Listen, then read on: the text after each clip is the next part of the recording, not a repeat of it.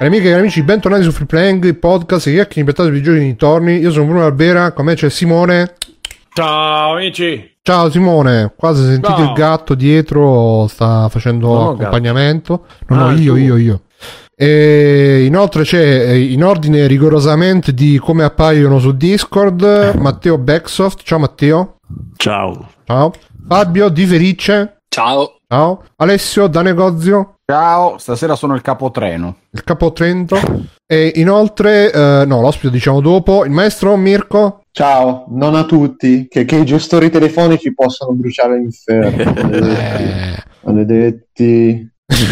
Mirko in connessione di fortuna, perché dopo 2 settimane ancora sta senza linea fissa, e quindi segnaliamo questa, ragazzi, hashtag connessione a Mirko tutti quanti, e chiocciola tipo no, ok, non lo diciamo il nome dell'operatore che comincia con la T, finisce con la E. Mi sta procurando non pochi grattacapi, diciamo, grattacapi. Ok. E inoltre Stefano Biggio. Ciao, un saluto a tutta la pupa in ascolto. Ciao Stefano, un saluto anche a te. Inoltre, stasera abbiamo un gradito ospite, un ragazzo che ci segue dalla prima puntata, credo, di Free Playing, da 8 anni. No, prima più. No, ma dalla seconda, e è stato anche ospite 6 anni fa, perché ci ho parlato nel pre-puntata, nel camerino, ho detto ma ti ricordi quando sei stato ospite? Lui ha detto mi ricordo quei 6 anni fa quando ho parlato. Di che cos'è che hai parlato 6 anni fa, che addirittura se lo ricordato? Di Human Droid. Stadia, secondo me Human Droid. Mamma mia, hanno detto Human Droid, il film preferito di Simone, te lo ricordi? Io sì. Il nostro amico Fredrock, o Lorenzo Fredrock. Ciao Lorenzo. Ciao amici. Ciao. E che prima stava parlando di no vabbè, non diciamo che quelli sono i tizzoni ardenti, anche tematici stava parlando. Aboliamo i messaggi sottolineati. Tra l'altro io che non lo seguo so che c'è stato un lutto, poverino. Come un lutto? Ma te che edizione hai visto? Il protagonista. No, è morto il quello della terza. Non il protagonista, il concorrente della tipo terza stagione, quello con l'anziano lì. Ma chi se lo ricorda? Ma no, stanno alla decima quale dici? È morto lui? Alberto Naponi, concorrente della terza edizione dello show. No, io la terza stagione nemmeno. Quello era un grande. Io l'ho viste tutte, ma non ricordo. Dai, quello che c'aveva l'harem, tutte le i vecchi che faceva i dolci.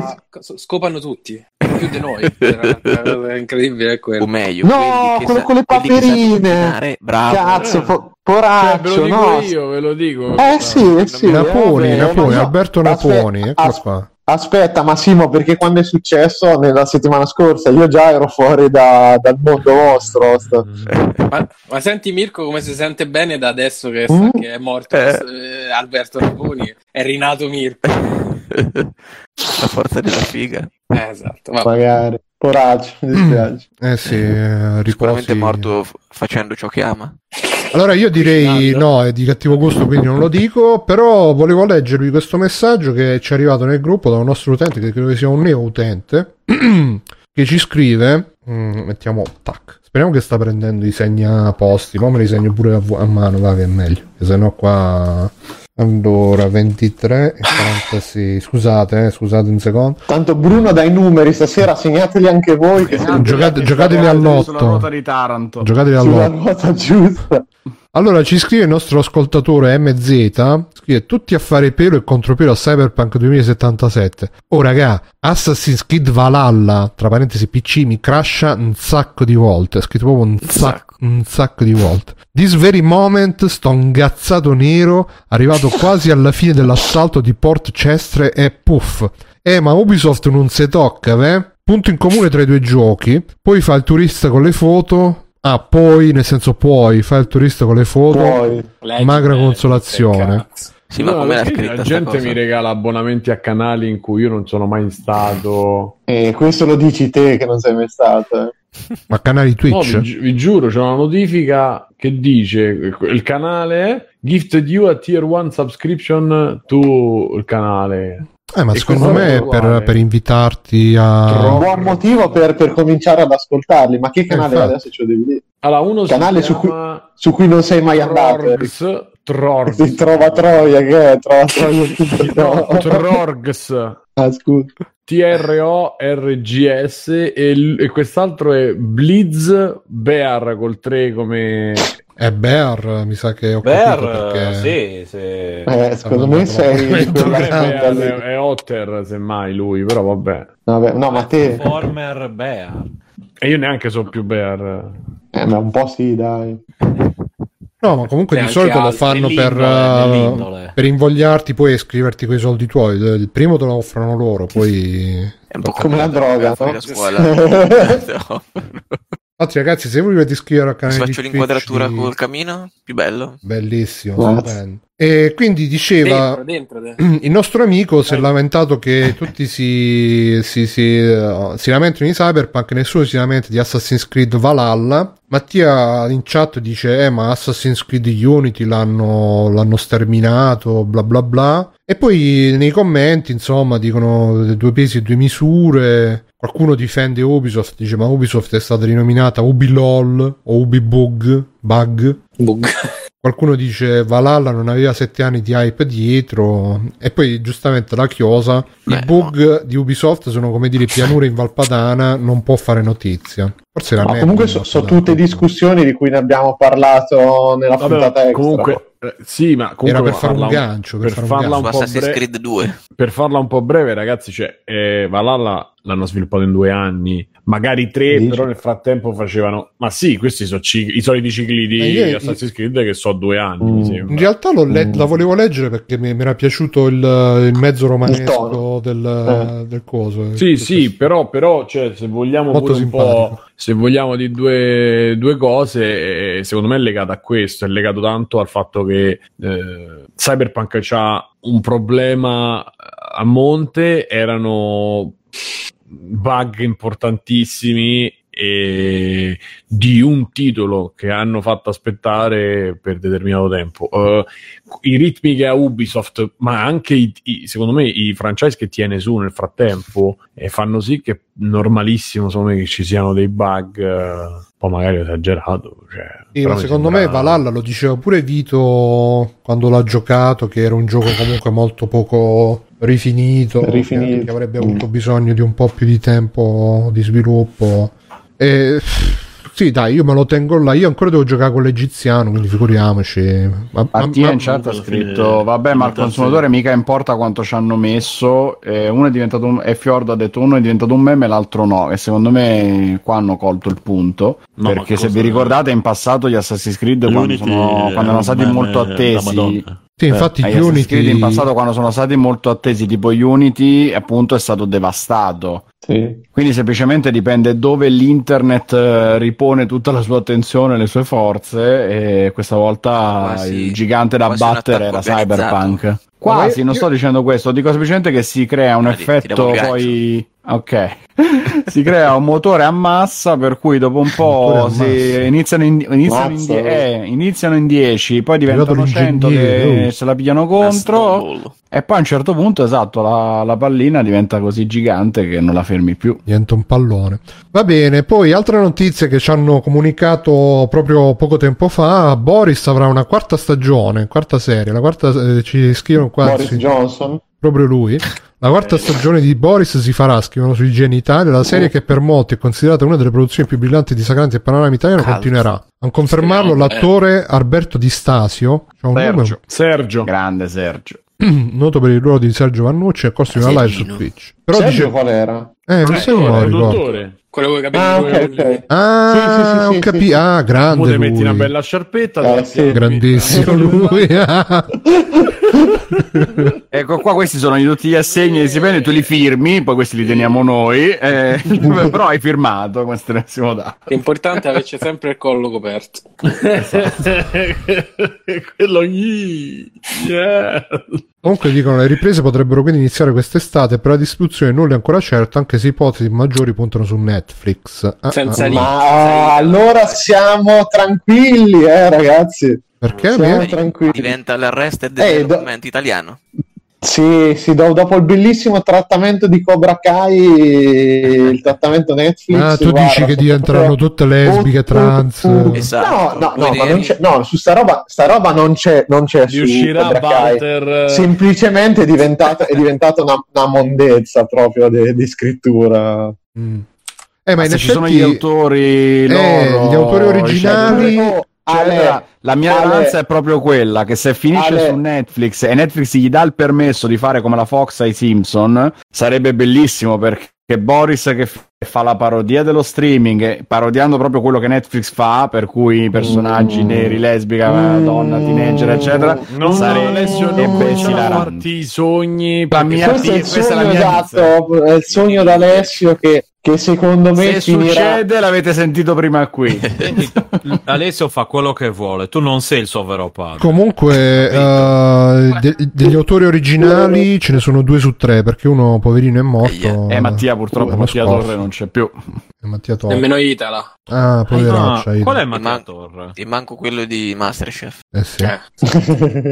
È un necrologista di personaggi. Mattia Torre era quello alto pelato. Nessun personaggio, era quello vero, cioè il vero autore. Ah, uno degli autori. Ah, no, era uno dei veri autori. Lo sapevo, ok. Era così bravo che non si vedeva. Vabbè, e poi vediamo un po' se c'è qualche altra notiziona prima della notizia, quella grossa. Teniamoci. No, l'altra notizia è che ancora non è uscita sul gruppo Facebook, però praticamente Stadia sta male. Sì, non sta tanto bene. Giura! Non l'avrei mai detto. Hanno chiuso gli studi interni e praticamente... È ora di comprarne una, ora mai più. Io non sapevo nemmeno che li avessero interni. Sì, c'erano degli studi interni, tra l'altro capitanati da Sua Maestà, dalla nostra regina, My Queen. Jade. Jade. Sì, My Queen. Che bella che è. Giusto per la cronaca, cosa hanno prodotto? Niente, un cazzo, perché c'erano degli studi interni, uno a Montreal e un altro a Las Vegas. Mi piace che, non so se avete sentito, invece stavo sentendo Rincas, fatti video se ci ascolti, e il video faceva, io secondo me Stadia invece c'è un sacco da dire. C'è un sacco da dire, però... Allora, la frase, la sua idea è molto condivisibile, a dire la verità. Il problema è che o sono geni e stanno usando questo tempo per fare... No, come si dice? Con i soldi infiniti che c'hanno, come si dice?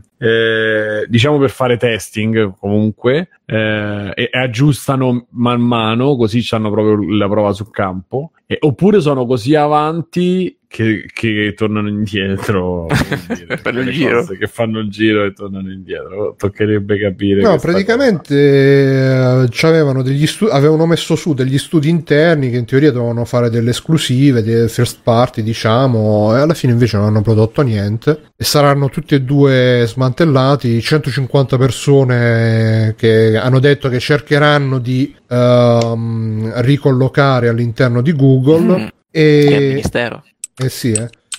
Poi niente, sono i navigator di Google praticamente.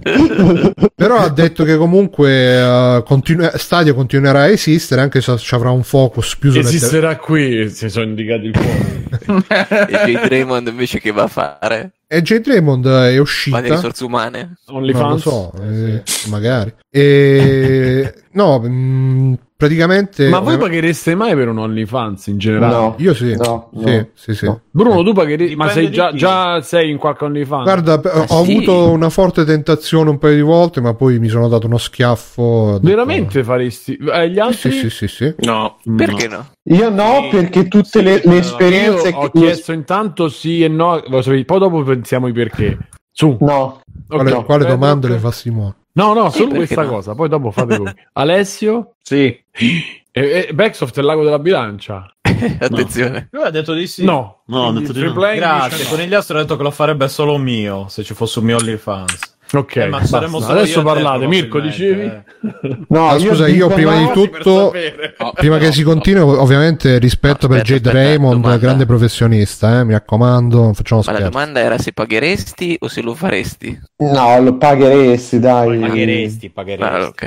Allora, io no, Simo, perché ho più di una recensione che con la cifra base ovviamente non ottieni quello che cerchi, e come minimo è veramente un'opera a mungere il cliente. Questa mi basta come conferma. Vabbè. Ah, ma quindi per una questione di... non per una questione, no, io non lo farei mai, è una questione di... No, io lo sapete che se penso di essere l'unico uomo al mondo che su Instagram non segue modelle, non seguo niente di questo, perché sono fortemente convinto che con tutto il porno gratis a disposizione tutta sta roba è superflua, appunto. Ma appunto ce n'è così tanto che ormai non fa niente effetto. Cioè, posso capire, sì, a parte quello che ormai, a parte per farmelo drizzare, devo andare su perversioni che so bandite in almeno 8 con te su 10, però al netto di questo, che sono problemi miei, è che capisco da un certo punto quelli che vanno su quei siti tipo Chaturbate e tippano per far fare qualcosa che avviene in tempo reale, piuttosto che spendere un $10, $20 per avere delle foto convinto che sei l'unico. Boh. Però Mirko, se ci sono quelle che ti danno anche lo Snapchat, ti fanno le call su Skype. Sì, e le call su Skype non te le fanno, però se non paghi il tier quello super impegnativo, piuttosto che dai tippi toppi su Chaturbate. Ma poi io ragazzi sono sempre in soggezione con le donne, questa magari mi farà, perché ti serve per far pratica, per non so cosa rispondere. No, devi rispondere, tu devi comandare, Mirko, devi comandare. Ma è come a casa, Bruno, io sono convinto di avere la situazione in pugno, poi magari mi costringo andare a fare spesa, andare a prendere i figli all'asilo, queste robe qua, sono pazzi. A svuotare il piatto. Sì, oppure quando lavi asciuga il lavandino, la doccia, mi raccomando. Ma no, follia. Pulisci la tavoletta quando pisci. No, io onestamente non lo pagherei, onestamente non lo pagherei mai, nel senso che mi sembra proprio... Ma a prescindere dal fatto di mungere, cioè... Boh, a me la consapevolezza ad essere trattata, cioè io non riesco a provare eccitazione verso una cosa che so che è palese. Ma sai che c'è, secondo me, paradossalmente potrei pagare di più se fosse una persona che conosco fisicamente, cioè in verità non pagherei lo stesso, però insomma c'è una roba particolare, ma una che tu vedi allo schermo, una vale l'altra, cioè se tu passi esatto su Pornhub, dopo che hai finito di vedere un determinato tipo di video, vai su un altro e basta che c'ha quelle 3-4 caratteristiche, capito? Ma io non c'ho quella cosa, perché so che, come dici, da quel punto di vista so che è una roba che manda a tutti, o comunque che vuoi essere quello speciale, Simone, ma non è, sai, Bruno, io non so neanche uno che andrebbe mai a vedere gli strip, cioè piuttosto provo ad andare a per i patenti per fare una citazione, cioè non lo farei mai. Ma sono questioni diverse comunque. No, io sono fatto in una maniera, cioè per come sono fatto io, cioè se lei desse l'opportunità di andarla a trovare pagando, quella che fa l'OnlyFans, perché a me interessa quello, non mi interessa. Guarda Simo, che pornografia adesso, cioè è come il discorso. No, aspetta, ce l'ho. Pensa che c'è una che ti piace, che è figa, che conosci magari di vista, che la vedi sempre passare, che ne so, al tram, eccetera, eccetera. Pensa che scopri che c'ha un OnlyFans e puoi vedere le sue foto, insomma, un po' zozze. Ma io sì, però cioè, preferirei prendere Instagram e provare a scrivere. Cioè, paradossalmente proverei a fare quello. Pornografia, però. Fred, io ho chiesto a voi comunque una cosa posso per uscire con le ragazze. Una cosa posso dire che e quello ti sto dicendo, per cosa ho fatto io, preferirei averci la possibilità di interagire veramente che guardare, mettere i soldi per guardare. Comunque secondo me interagire veramente, cioè cosa cioè uscirci, nel senso vabbè, voglio dire, uscirci per entrare, casalinga calda a 2 chilometri da te, ecco, cioè è molto meglio però è molto meglio quello, ha molto più senso quello, che comunque c'è ci può essere un'interazione che può andare da una parte. E che ne sai, magari paga alla fine il l'incontro fatale te lo concedo. Ma non, cioè, pago una volta sola, capito? Non mi metto a pagare. Vabbè, noi ragioniamo da morti di fame. Pensa a quelli ricchi sfondati. No, Bruno, non è questo, cioè non è questo di morto di fame, questo è proprio che, vabbè, è un concetto più. Per me non c'è, io non andrei a vedere non guardo le cubiste. Tu dici perché è troppo è troppo artificiale, è troppo simulato. Oltre a essere artificiale non posso toccare, non posso fare niente, e se non posso toccare non posso fare niente. Non come se guai, come se ti appoggi a una pizzeria e, vedi, guarda, e vedi tutte le pizze che è la stessa cosa, e paghi per vedere più pizza possibile. Lo so, Bruno, io pagherei per vedere uno stream di Simone che vede, vedi sta pizza, benissimo, Margherita, 4 stagioni quella, 4 stagioni, e tu pensa con la faccia di quella moscaiola, cioè so quelle cose che è lo stesso concetto, guardare il kebab che gira e tu stai lì e guardi il kebab che gira e dici vabbè, mo succede qualcosa, no, vedi gli altri che mangiano e tu guardi sto kebab, non mi piace, capito? Comunque, secondo me, allora, aspetta un secondo, volevo dire solo una cosa, che secondo me è l'unico porno che ha senso pagare al momento su internet, perché per esempio io pagare per Pornhub Premium, ma chi, cioè, no, ma infatti non ha senso quello. Però pagare per la roba in HD di 4 ore. Ma che... Però pagare per una roba che comunque è meno diffusa, meno sputtanata, certo ci sono i leak, ci sono i siti proprio che ce li hanno tutti elencati, categorizzati, no? Che, e così aiutano noi poveracci a risparmiare soldi a volte. Sì, ma il concetto che ti faccio io, Bruno, è... Tu arriveresti a pagare perché c'hai una fissa così tale per una... se sto nel momento quello... Allora, se sto nel momento che sto, scusi le signore che stavo sentendo, sto arrapato che c'ho il cazzo in mano, che ecco, il momento onanismo non poteva mancare in questa puntata di Free Play. Guarda, è andato così bene fino a che non hai detto cazzo in mano. Scatta. Però... Sto là con la bava alla bocca e vedo là che magari dice fai il tuo abbonamento per 10 euro al mese, io dico vabbè, faccio sta 10 euro subito, sì, e poi mi... capita. Sì, no, aspetta, il discorso che ti faccio io è ma credo che la maggior parte degli abbonamenti siano così, di gente che sta lì, che magari sta cercando qualcosa per farsi...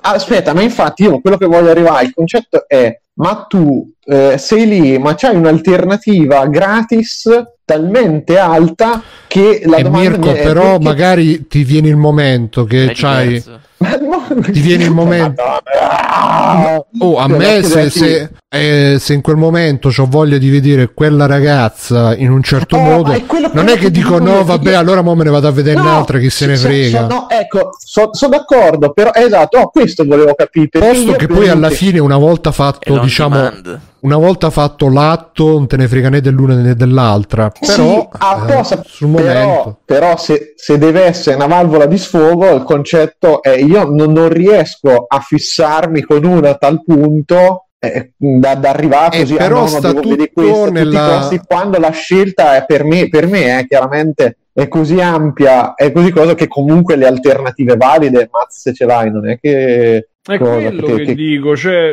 No, io in quello sono d'accordo con te, Simo, che se non c'ho altri aspetti che in qualche maniera mattizzino, mai soltanto l'aspetto fisico, di alternative, mamma mia, se ce ne sono. Io non ci sono mai arrivato. Quando ho sentito, ti ricordi che parlammo col nostro amico, non so se io dire, vabbè, non diciamo il nick, diciamo solo il nome. Col nostro amico Gianluca ci disse che un suo amico, c'era Sasha Grey che prendeva mi pare 2000-2005, cioè il fatto di non saperlo, io sono andato fuori di testa, perché se a me dicessero che Little Caprice, per dire, ma guarda prende, esatto, io questo bravo, questo adesso lo siamo capisco, su Free Play, questo... non voglio dire cose, no, ma io insomma, questo lo capisco, sì, se lo facesse, se io ci avessi mezza informazione che lei fa una cosa del genere, io mi metto i cazzo di soldi da parte e faccio, ma ragazzi, cioè, vado a rapinare, cioè lì sì, ma lo capisco, ma io da una Bravo, infatti io su questo sono d'accordo con te, cioè perché e c'è il guardi...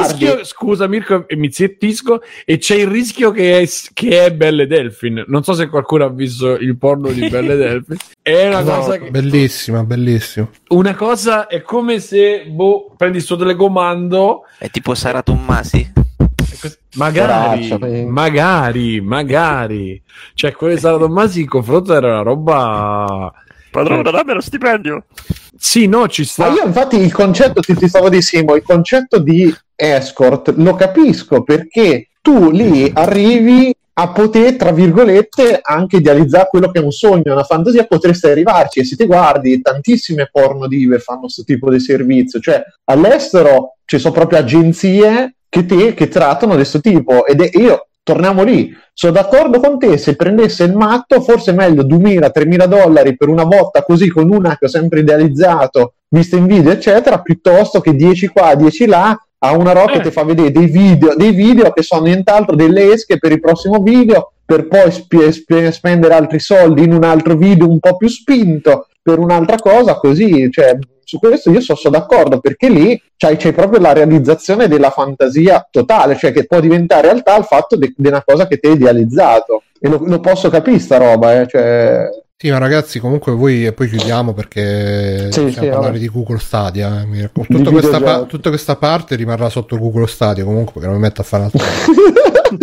Quindi... No, momento nanismo di Bruno. Vabbè, Google Stadia fa sempre parte dei servizi on demand. Plus il momento nanismo. No, voi un po' sottovalutate il fatto che si creano comunque delle relazioni parasociali, come si dice in gergo, con queste persone, perché alla fine anche il fatto di dire Little Caprice piuttosto che Belle Delphine, alla fine uno ne sceglie l'uno o l'altro, cioè sono tutte e due delle belle ragazze, Poi vabbè, Little Caprice sarà, a me onestamente manco piace più di tanto lei, però ecco. Vabbè, ma io ho detto il mio gusto, cioè no, ma voglio dire Vein, ragazzi, che è anche meglio. No, ma quello che voglio dire è che alla fine noi comunque no, non è vero, è Little, scusa. Alla fine comunque noi ci immaginiamo una relazione con queste persone, con queste ragazze, e ci immaginiamo una compatibilità, un qualcosa di speciale con loro. Non è solamente l'atto fisico, che uno può dire vabbè, l'atto fisico super, comunque c'è anche un'attrazione tra virgolette intellettuale. No, ma dici, sei sicuro, bro? Però emotiva, ecco, un'attrazione emotiva c'è, al di là dell'attrazione puramente fisica, perché altrimenti... Io non so convinto. Ma non emotiva, neanche emotiva di dire ti amo, ti voglio, ti sposo. No, vabbè, madonna, cioè lì è follia, dai. Emotiva, tipo di dire io con questa qua mi troverei super bene, anche solamente mi troverei super bene ad andarci a letto, e mattizza, perché me la immagino così, cos'ha... E sono tutti i film che ci facciamo in testa, e il porno oggi non voglio dire che sia la maggior parte sia quello, ma proprio è stata proprio Sasha Grey quella che ha inaugurato questo nuovo modello di porno, in cui comunque tu non vedi solamente la tizia nei film, però la segui anche sui social, quella ti dice che cosa ho mangiato, che cosa mi piace, ma che penso anche prima, però sì, lei diciamo che stava nel momento lì, ha sdoganato il porno social, diciamo. Prima vabbè, si seguivano le pornostar, vedi il lato umano della pornostar, sì, il lato umano, il lato diciamo privato, intimo, vedi le zozzerie delle Instagrammer normali, perché se no non vedresti. Tu vedi l'intimo fisico nel porno, però poi nei social vedi l'intimo, quello tra virgolette privato, per cui ed è lì che poi nasce quella relazione che va al di là dello sfogo del momento, ed è lì che poi si innesta l'OnlyFans, si innesta il Patreon, per chi c'è il Patreon, eccetera eccetera, perché comunque... ma anche, cioè, però il Patreon, non lo so, il Patreon c'ha quel concetto di ti sostengo, e per me c'ha più senso che tu c'hai un progetto, lo presenti e io ti do magari un sostegno. Farti vedere i piedi. Mo' chiaro che noi abbiamo Patreon, quindi però mettiamo Indiegogo, sembra diciamo Kickstarter, cioè io le cose che ho pleggiato su Kickstarter perché ho visto un progetto, ma se arriva una che mi fa vieni su Kickstarter che ti faccio vedere il mio piedino magico, no, cioè magari guarda Simone che in realtà guarda io ho tolto anche famosa. Mi sono tenuto Little Caprice e un'altra, per il resto su Instagram io seguo tutte altre cose, non seguo femmine eccetera, ogni tanto ma quello che ti dice a me mi casca qualcosa, però il reel, però vedi Simone anche lì per esempio tu Little Caprice la puoi vedere molto di più di quanto non la vedi su Instagram, perciò perché la segui su Instagram? Non è anche là per... bravo, anche perché là è per quello che dico. Quando va alle Maldive mi sono ricordato, no, a me della vita privata di quello che fa mi fa solo incazzare. Quando vedo che lei col compagno mio marito, io impazzisco perché sono geloso, è sempre nell'ambito vedi l'attaccamento emotivo che c'è. Sì, voglio dire, non me ne frega un cazzo che dentro di me dico, ma a me che cazzo me ne frega, vedi che tu hai fatto colazione con le noci e i mirtilli. Voglio vedere quando stai alle Maldive col costumino, eccetera. Per il resto non c'ho io il mio seguire, per esempio, Little Caprice su Instagram non è assolutamente in quel senso, è solo nel vedere, cioè nel senso di creare una connessione, ma è di vedere altre foto, altre, poi lei si prova tutti gli intimi, eccetera. Non mi frega un cazzo. Impazzito. Avete la sensazione di essere trattati sempre come clienti, cioè io dopo un po' a me sta cosa mi dà un fastidio micidiale, cioè che è tutto mirato, no, io non riesco a vedere una naturalezza in queste cose perché a volte è sempre la bella foto seguita dal marchettone della marca di costumi, dalla macchina, dalla cosa, cioè a me c'è questo aspetto commerciale delle cose che mi disturba, mi fa perdere di naturalezza tutta la faccenda in una maniera assurda e trovo ancora peggio chi lo fa su Facebook o robe del genere nella speranza di imitare o di copiare un certo tipo di roba. Io questo mi ammazza completamente. Questo condivido, perché effettivamente come è diventato oggi il commercio tra virgolette sui social, dove chiunque ti sta continuamente vendendo qualcosa, anche solo un'idea, lo stile di vita, il prodotto, il gioco, il film, ormai è diventato sempre continuamente commercio, e in questo sono d'accordo con Mirko che ti senti sempre trattato come cliente. Sono pochissime le persone che dici questo è un amico mio nella realtà, per cui non mi sta vendendo qualcosa ma me lo sta consigliando perché pensa che possa piacermi, non perché vuole che lo vada a comprare. Stanno diventando sempre meno questo tipo di rapporti. Effettivamente questa roba un po' mi spaventa. Cazzo ragazzi, è morto Screech di Beside School. No, madonna. Strage. Vabbè, proprio mentre stavo parlando. Morto, non no, sono io morto oggi. No, l'ho visto linkato su Telegram. Quindi resti in pace Screech.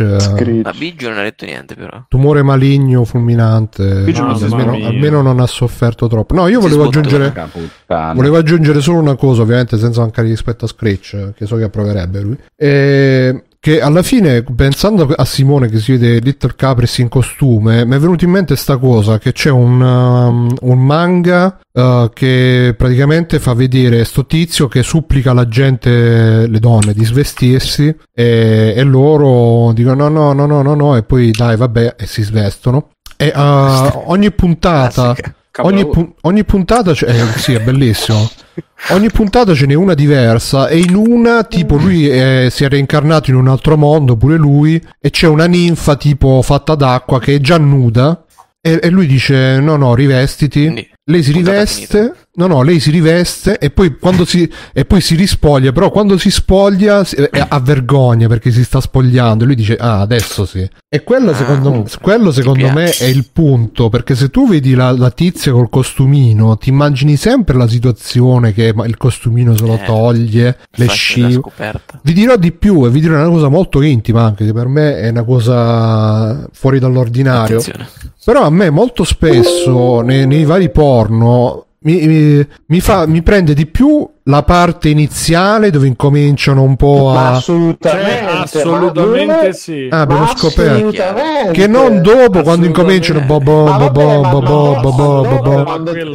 sì quando diventa la catena dei montaggi. Scusate, posso dire altro? Però stiamo facendo le confessioni, ma invece le letture c'è solo testo. Tipo di alcune cose di segreto, niente. Guarda, ti dico, ho droppato la bomba, Una Mirko ubriaco. Come quando pensare che le potrei aver scritte io, non una donna, vaffanculo. No, Mirko stava dicendo pensare che potrebbe aver. Adesso no, non si sente un cazzo. Si sente? No, ok. Sì.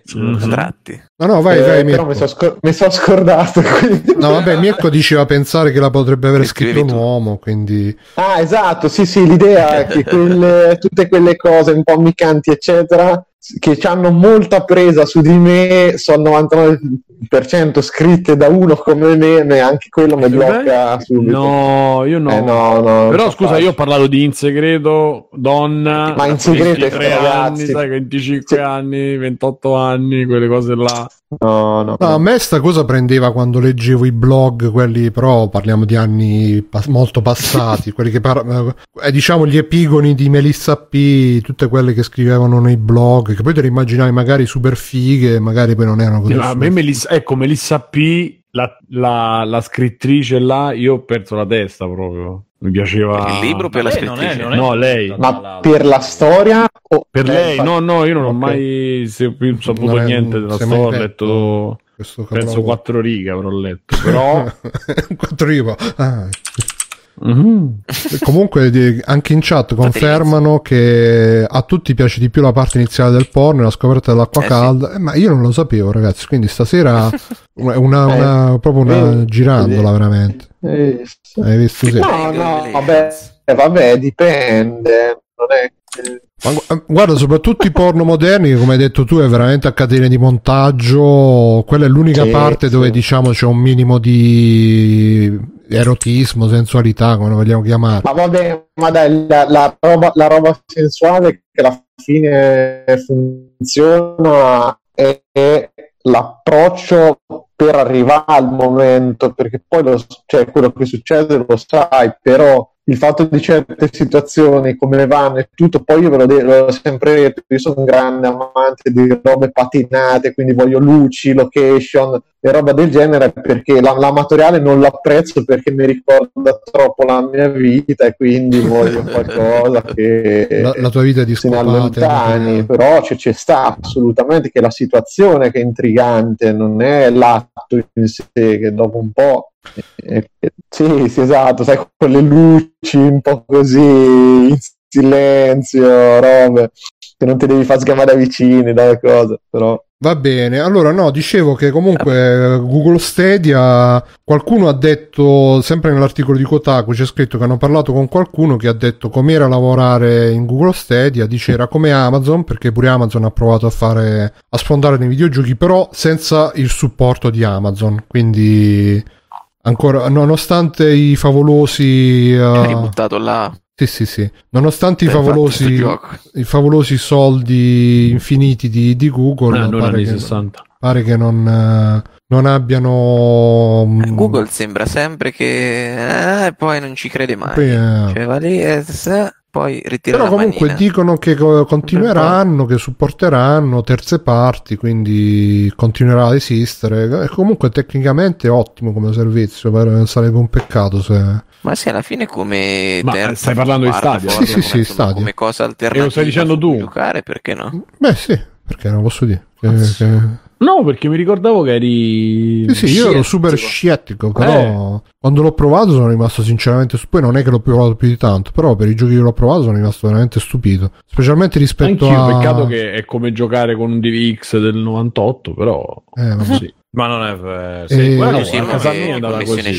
Sì, ma il problema è 60 mega scarico gioco. 60 mega. Metti uno che c'ha la fibra quella seria, eh? Se la compressione cambia. Perché... Stasera, per esempio. di... Esatto. Lasciatelo fare, lasciatelo fare. È proprio la rappresentazione quella della sofferenza più totale. Aspetta che provo a cambiare server, sennò qua veramente la situazione è... Allora, proviamo a cambiare server, proviamo a mettere... Perché parlate di queste cose? Perché? Ma parliamo un po' di Cyberpunk adesso.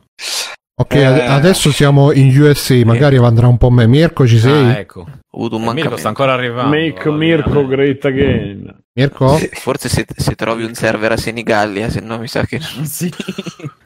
Mirko? Ecco, vedo che va meglio comunque Mirko adesso, sta zitto. Io lo vedo connesso, spento. Quindi... Anche io. Ma io io avrei usato l'opzione Fredrock e me ne sarei andato a casa sua alla grande proprio. Ma cioè, uno avrei visto Fredrock. Ma poi lui sta vicino, vabbè, non si può dire. Non si può dire. Si può dire niente. Anche il cane. Minchia, non si può dire niente. No, perché c'è anche il cane. Diciamo che però Perugia è famosa. Ah, ciao! Ah, Perugia è famosa. È famosa perché c'è... Vabbè, io e Fredrock ogni tanto ci sentiamo, io chiedo... Sì, mi chiede come sta... No. Questa Amanda, vedi se Amanda facesse l'OnlyFans ecco, subito io subito Amanda, ragazzi e più vecchia è meglio, è incredibile. Comunque prova a rimetterci in Europa, che magari diciamo che non scrive mai Fred, diciamo che un aperitivo non ce lo prenderei mai, no, in verità. Guarda Stefano, poi ti dico dopo sì. Da solo con la solo di porcate, per quello. No, te lo dico, te lo dico in privato cosa gli chiedo, perché non mi va. Okay. Aspetta, ma mi era sembrato di sentire Mirko. Mirko, ci sei? Mi sembrato di vedere ok, cioè, quindi a posto. Mirko, okay. Sì, infatti come se non ci fossi, tranquillo. Ecco, senti la cultura europea. Ma senti benissimo. Va bene. Ok, andiamo avanti, ragazzi. Andiamo avanti, che sono già le 10:30. Qua ancora puttanate stiamo. Allora, ragazzi, l'argomento della serata, ragazzi, è la svolta. E la svolta sta per cambiare tutto. I gamers. Noi, i videogiocatori, il potere dei gamers, i gamers uniti contro Wall Street. Che cosa è successo? Riassumiamo, stasera abbiamo Lorenzo, non per il suo splendido caminetto e per la sua immagine florida e sensuale, che manco Big Caprice. Opulente. Quello ce lo teniamo diciamo. E ce l'abbiamo perché lui è esperto di economia, vero Lorenzo? Sì, sono un banchiere ebraico. Subito. Dovevi rispondere, me coglioni, se lo so. Infatti si fate squilla al telefono. Sì, c'è anche il sacchetto con le monete d'oro, e così abbiamo finito gli stereotipi. Gli stereotipi. Cosa no, ne manca uno, Bruno, in verità. Vabbè, lasciamolo stare. Simone, basta. E quindi pizza un po' con quel sigaro lì, veramente boss. Sì, comunque è proprio sweet. Sì, Warren Buffett, ragazzi, cioè. Ma io che scrive libri per tu ci posso pensare. Sono infatuato di Fredrock da io gli voglio bene. C'ho un contatto, non so se l'hai sentito Fredrock, e poi lascio parlare della notizia. E lui si compra i libri di Warren Buffett pensando di fare che Warren Buffett dice come fai i soldi, capite? Lui fa tutte le foto su Instagram studiando. E come il libro di Bruce Lee, perché giustamente mica compri quello di Ciccio Pasticcio su Amazon, compri quello di Warren Buffett. Ma se io farò giocare a calcio, compro quello di Cristiano Ronaldo. Ma non avete mai visto il film Dragon, la storia di Bruce Lee, quando c'è il tizio che fa ho letto tutto il libro, so tutti i tuoi segreti, e lui dice leggere non basta. Adesso so tutto. Gli dici leggere non basta? Sì. E poi gli dà ammazzato. Ma dice anche la stessa cosa farà Warren Buffett. Vai da lui, dice sono tutti i tuoi segreti, lui dice leggere non basta, e poi gli dà ammazzate. Con i sacchi di soldi. Sì. No, con i guantoni con dentro i soldi. Vabbè. Quindi comunque, vabbè, andiamo avanti. Vabbè, quindi che è successo? GameStop, il titolo in borsa stava tipo sui $5 e le prospettive erano che continuasse a diminuire, quindi un sacco di fondi finanziari, tra l'altro hedge fund, quindi specializzati in questo tipo di operazioni, avevano fatto degli short sul titolo di GameStop che, detta in maniera molto stringata, significa che se il titolo scende tu guadagni, più il titolo scende più guadagni, e viceversa se il titolo sale tu vai in perdita. E come spiegava il buon Seminerio, sempre grande Seminerio, io veramente c'è che dire. Che è Seminerio? Chi è? È uno dei colleghi di Fastidio. Boldrin. Ah, sì, sì. Quello sì, che sì, quando sì, parla io...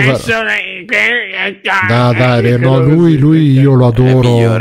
Lo adoro, è veramente top. È pagatissimo. Beh, bellissimo. E praticamente con lo short tu puoi guadagnare fino a un certo punto, però puoi perdere in maniera teoricamente illimitata, quindi più si rialza il titolo che tu hai shortato, più tu perdi. E che cosa è successo quindi? Che su Reddit, principalmente nella subreddit Wall Street Bets, un po' di gente si è organizzata per comprare azioni di GameStop e quindi farne salire il valore, e questa cosa ha scombussolato un po' di situazioni, no? Perché tutti questi fondi che avevano delle posizioni di short su GameStop ovviamente hanno cominciato a perdere un sacco di soldi, perché il titolo da $5 che valeva tipo è arrivato a punte di 500, credo. Adesso credo che si sia stabilizzato sui 200 o qualcosa del genere. E c'è di più poi, visto che questi fondi, quindi gente con i soldi tra virgolette, perdeva un sacco di soldi, sono cominciate a succedere cose un po' diciamo sospette. Uno, il subreddit è stato chiuso per hate speech,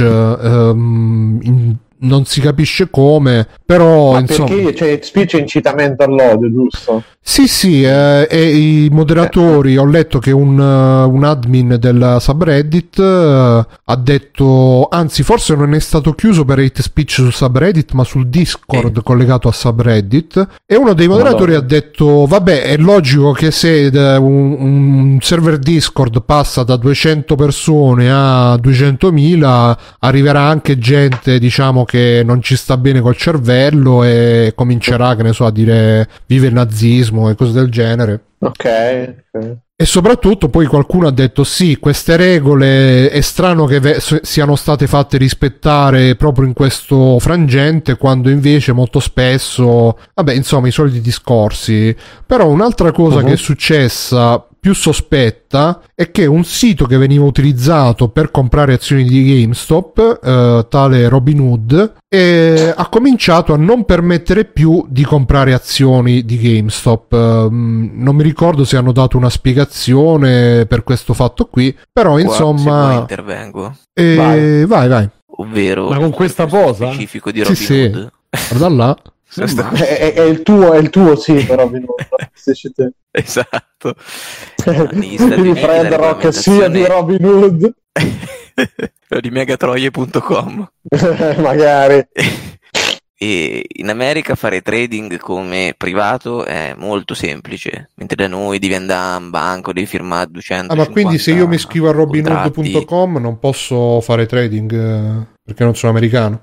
Forse se c'è il proxy o qualcosa, sì, però suppongo tu dopo ci debba avere che non ci siamo un conto corrente americano, una carta di credito americana, non lo so. No, ma poi non conviene, su in altri puoi farlo, anche se non sei americano lo devi specificare, però.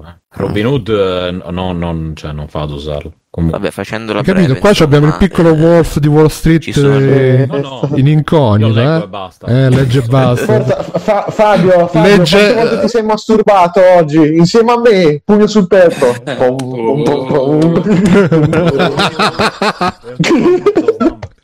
Sì, lui, io non sono una sega di sta cosa, ragazzi. Lui legge e basta i libri di Warren Buffett, però.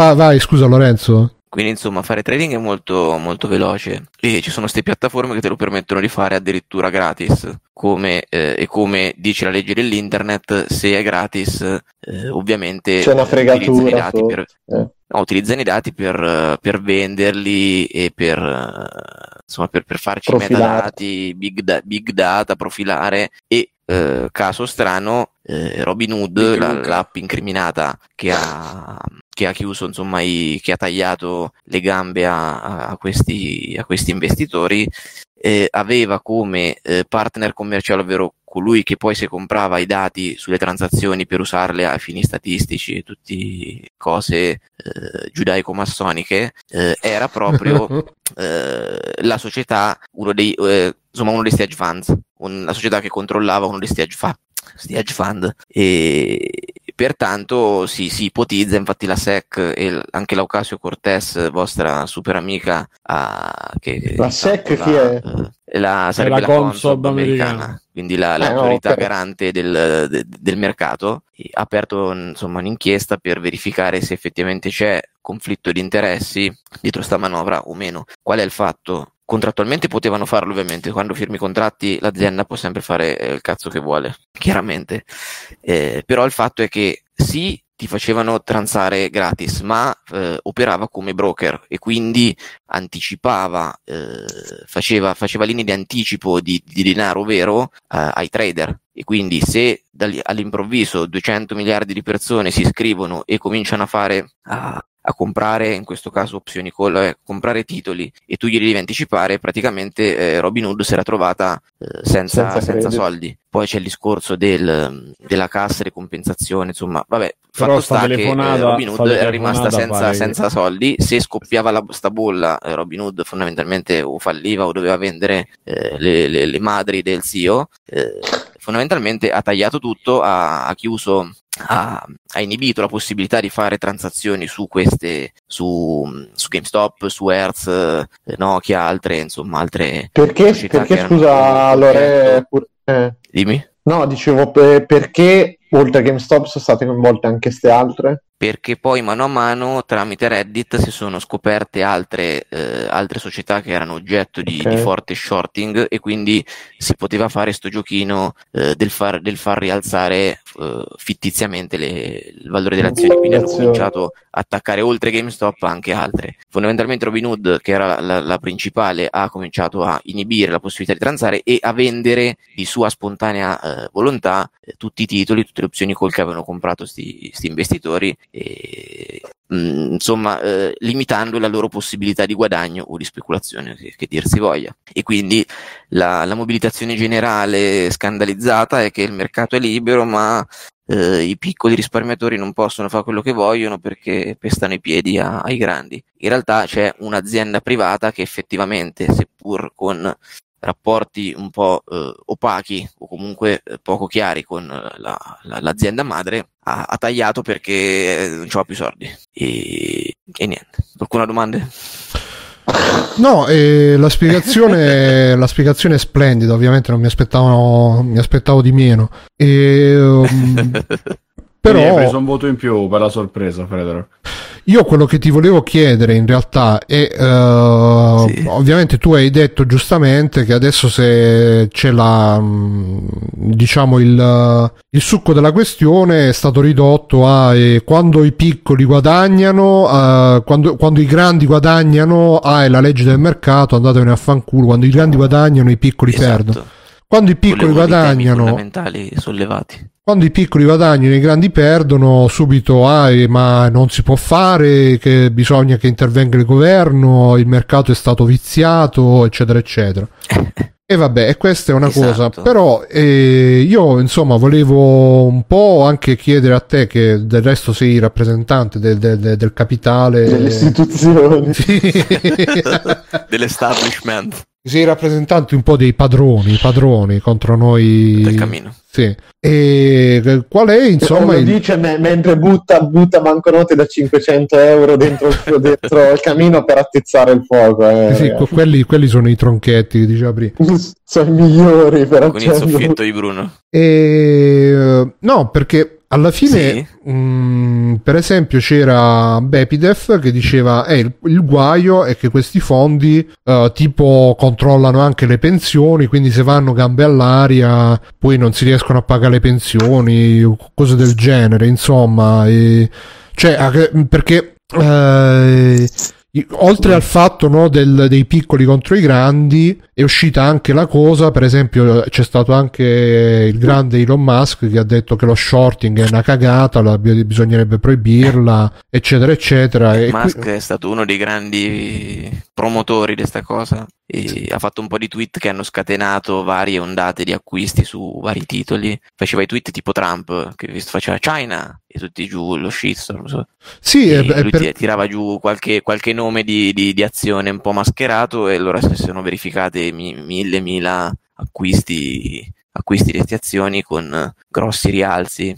Però sì, diciamo, uno dei punti fondamentali è che gli hedge funds e in generale gli investitori istituzionali, quindi le aziende che operano costantemente in borsa, sono controllate. C'è l'autorità, appunto la SEC garante, che li controlla quello che fanno. Ci sono delle leggi specifiche che condannano determinati comportamenti, soprattutto quelli manipolatori del mercato, e insomma ci sono tutta una serie di regole che devono rispettare, anche di possesso di capitale. Non è che puoi diventare investitore istituzionale così con 4 soldi, devi avere un capitale, eccetera.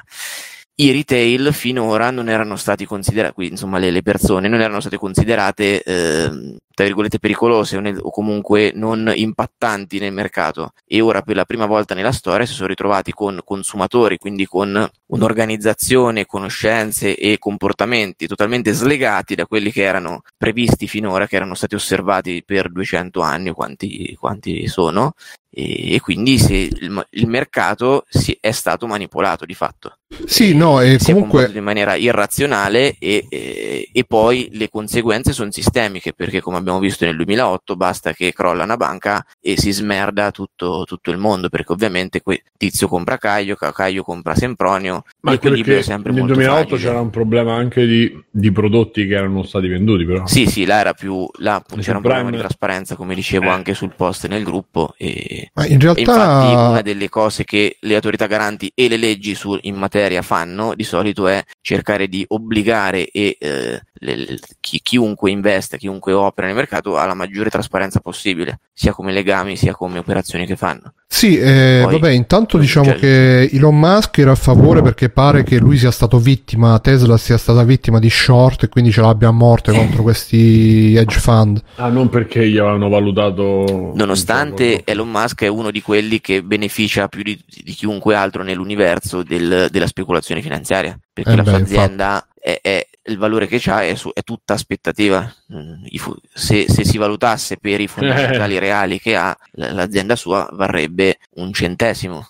No, comunque quello che volevo chiederti, poi fa il social justice, lui è lì bluff, tutte cose. Quello che volevo chiederti è questo, cioè senti il neoliberale come quello che volevo chiedere è questo, cioè un'altra cosa che è uscita è che alla fine questi hedge fund che fanno shorting sono il male, perché sono comunque, lo short in sé è un'azione che favorisce il fallimento delle aziende, perché comunque se tu dici sto shortando questa azienda, e ovviamente tutti cominciano a vendere perché sanno che un'azienda che sta in short, in teoria dico, un'azienda che sta in short, che sta venendo shortata, e tenderà comunque a calare di prezzo, perché io dico faccio uno short per quando arriverà a $10 e quindi tutti incominciano a vendere prima che arrivi a 10, poi arriverà a 5, a 4, eccetera eccetera. Quindi il passaggio è su quel tutti cominceranno a vendere, nel senso che gli hedge funds accelerano i normali processi di ribasso o di rialzo delle azioni, che poi nel lungo periodo si stabilizzano lungo quello che effettivamente valgono, e però operano da sole, una opera, un'altra opera, eccetera. E è vietato, è illegale manipolare il mercato, operare in modo da falsare il mercato, sia mettendosi d'accordo con altri operatori, sia facendo operazioni di una portata tale da modificare proprio l'andamento del mercato. Proprio è vietato farlo. Se tu puoi fare un'azione, un investimento che fa fallire, che di botto fa fallire in azienda, ipoteticamente è vietato farlo, perché è proprio una mossa manipolatoria del mercato, cosa che invece i Redditer hanno fatto, perché c'è stato un capo bastone che ha indicato la via e ha mobilitato gente che poi grazie al al momentum social, alla massa del passaparola e poi dell'indignazione popolare, eccetera, si è gonfiata in maniera ma al di là di questo caso, al di là di questo caso particolare, io ti volevo chiedere, ma alla fine qual è l'utilità cioè l'utilità, diciamo, se c'hanno un'utilità sociale questi, lo shorting, cioè hanno un effetto positivo, velocizzano il mercato. E vabbè, che utilità c'ha velocizzare il mercato? Velocizzano il mercato, nel senso, un'azienda che sarebbe fallita dopodomani fallisce domani. Sembra una banalità, però in realtà gli hedge funds tecnicamente riducono l'incidenza delle bolle speculative, perché se la bolla ipoteticamente arriva da qui a qui, gli hedge funds la stoppano praticamente qua, perché cominciano subito a shortare e modificano l'andamento della domanda e dell'offerta, che quindi si riduce. Quindi nel loro operare, se fatto regolarmente, si riduce. Ad esempio, e questo però in America, che è molto più libera la legislazione, in Europa è molto più stringente e sono molto limitati. Queste, ovviamente, sono pratiche pericolose, perché appunto possono far fallire un'azienda, e vedi il caso del 2011 per l'Italia, operazioni di questo tipo possono mettere in difficoltà dei paesi, come è stato appunto per l'Italia. Cioè, che cosa è successo in Europa? Nel 2011? Infatti, in Europa infatti è che c'era stato un attacco speculativo, tra virgolette, contro l'Italia, che quindi ci si aspettava che fallisse da un momento all'altro, che diventavamo l'Argentina da un momento all'altro, e quindi lo spread era schizzato alle stelle. E quando Draghi, whatever it takes, no? Esatto, poi quello è stato l'inizio della fine. Vabbè, il discorso banche centrali è molto complesso e hanno molte colpe, e anche perché se agiscono da sole non fai una mazza. Come diceva il mio vecchio direttore di banca, è come cercare di spingere con una corda. Comunque, a parte quello, grandi metafore finanziarie. Per dire, adesso in Europa è vietato fare shorting con i titoli di Stato, per dire, perché lì non è che fai fallire un'azienda, ma metti in crisi una democrazia, quindi è diverso. Per le aziende in realtà riduci il gap tra il valore reale e il valore di mercato, quindi se vuoi fanno un servizio alla comunità. Non lo so, invece quello che hanno fatto i Redditor è stato veramente falsare, con l'egida all'inizio per guadagnare, perché qualcuno ci ha guadagnato, e poi con la vendetta contro i fondi cattivi speculativi, e hanno fatto sta cosa che però ha allontanato fortemente il valore di mercato di GameStop da quello che in realtà era, che non ha senso. Senti, invece, visto che ti vedo molto dalla parte del danaro, del vil danaro, qual è invece un lato negativo di questi fondi di investimento, di queste pratiche di shorting, secondo te? Visto che da come le stai descrivendo sembrano tipo il leone che aiuta la foresta. No, è proprio tipo il leone che aiuta la foresta a mantenere l'equilibrio, altrimenti ci sarebbero troppi conigli. Qual è il... Poi in realtà è quello, però il male ovviamente è appunto accelerare dei processi che avverrebbero più lentamente in un mercato non perfetto come è quello della realtà, perché per tanti motivi, informazioni, lentezza delle operazioni, eccetera eccetera, ovviamente non è visto bene il fatto che un'azienda può fallire prima di altre, che poi fallire tra virgolette, nel senso che se la possono comprare.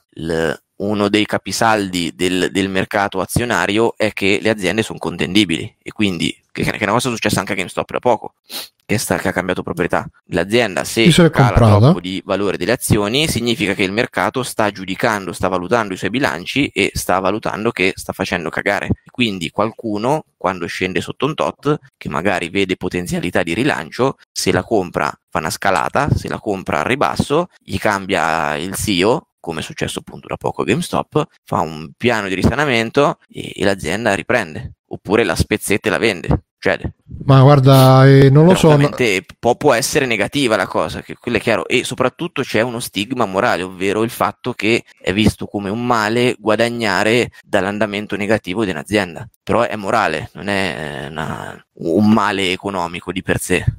No, non lo so, guarda, non mi convinci, cioè sei molto sei molto diavolo tentatore, viva il capitale, comprato, sì, però non mi convinci, anche perché tu dici, ne parliamo dopo in privato. Sì, infatti qua è lotta continua, non so se te ne sei reso conto, cioè è inutile che ti fumi il sigaro così. Io in verità, vabbè, no, cioè io la penso come Simone è più comunista di però, tutti, ma che vuoi? No, io sono abbastanza con gli altri, però insomma in generale il concetto, cioè nell'evento il concetto di speculare, di giocare in borsa a me non sembra una cosa brutta, tra virgolette. Però quello che è successo, che stia adesso, cioè la reazione che c'è stata da parte dei speculatori, dei grandi gruppi, eccetera, mi è sembrata un po' esagerata rispetto a quello che poi è accaduto. Diciamo che fanno cagare, cioè se la vogliamo mettere su un piano morale, fanno cagare sia chi ha sfruttato la situazione per fare tutto questo meccanismo, però coprendosi dietro la cosa di facciamo affondare i ricchi, e sia i ricchi che si sono presi, ho visto delle scene tra televisione e stampa che si sono accaniti su contro il fatto che qualcuno, ma tu veramente, cioè mi dici che la prima volta in 200 anni succede una roba del genere, neanche per impazzimento dei mercati, per cose, cioè ci sono state, ma le bolle ci sono da sempre, però sono state diciamo guidate da informazioni o da aspettative. Ci si aspetta che appunto l'Italia fa default dopodomani e quindi ci sono le bolle ci sono ogni 10 anni, 2008 idem, nel fine anni 80 sono sempre, però non era mai successo che privati cittadini, quindi non operatori di borsa professionali, si mettessero insieme, si coalizzassero per fare un'azione che modificasse gli equilibri di mercato, perché comunque anche le bolle in sé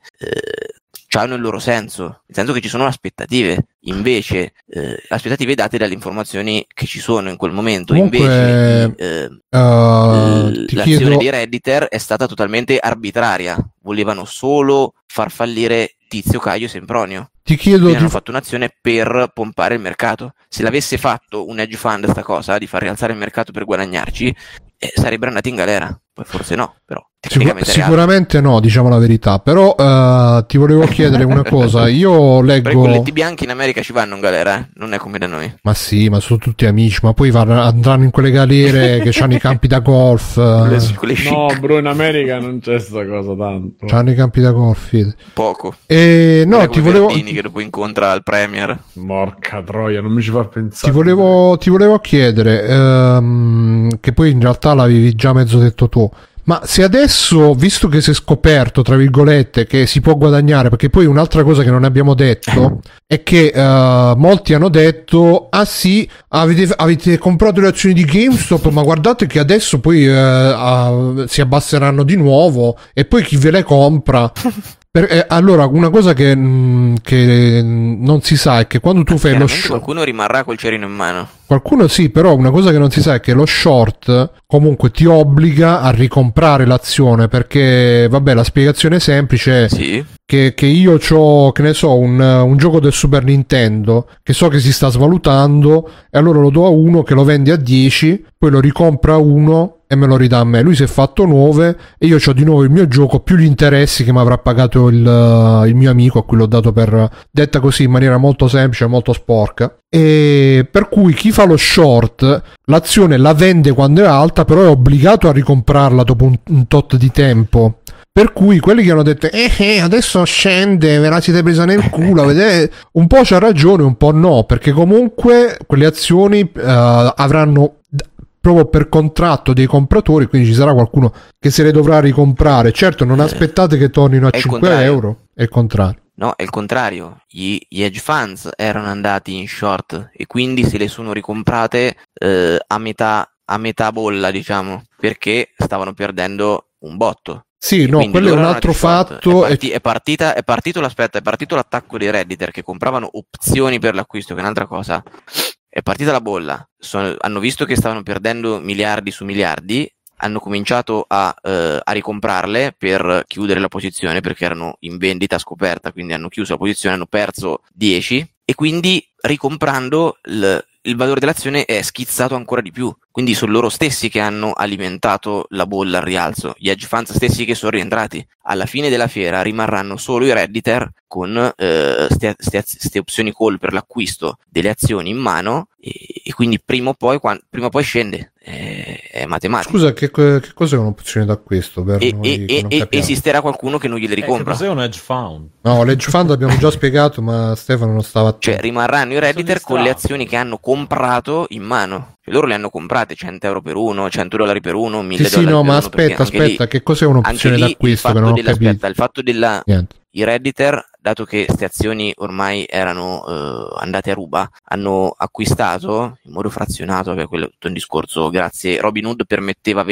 anche acquisti frazionati di azioni, e quindi la magnitudine di gente che poteva operare è aumentata di dismisura. Anche se le azioni erano poche, sono potuti essere in tanti, hanno comprato questo contratto chiamato opzione, che ti permette di acquistare l'azione al prezzo di oggi. Tu compri l'opzione a X, a 1, ti permette di acquistare l'azione a 10, anche se dopo domani vale 20, tu comunque la compri a 10. Quindi tutti questi redditer avranno alla fine della bolla speso $100, $1000, eccetera, ma se che fanno? Se ricomprano l'azione a $3 miliardi quando domani riscende? No. E quindi niente, ma se nessuno compra rimangono loro col cerino in mano. Ma il fatto qual è, appunto, dell'irrazionalità, aspetta un attimo, sì, che non ci avevano, che hanno speso soldi che erano disposti a perdere, mentre gli hedge funds non vogliono perdere, perché appunto, come spiegava il buon Seminario, le perdite sono illimitate e fatte una certa hanno chiuso e sono andati. I redditer sono andati solo per attacco, come a lanciare monetine a Craxi. C'erano 4 spicci, buttamoglieli così buttiamo merda.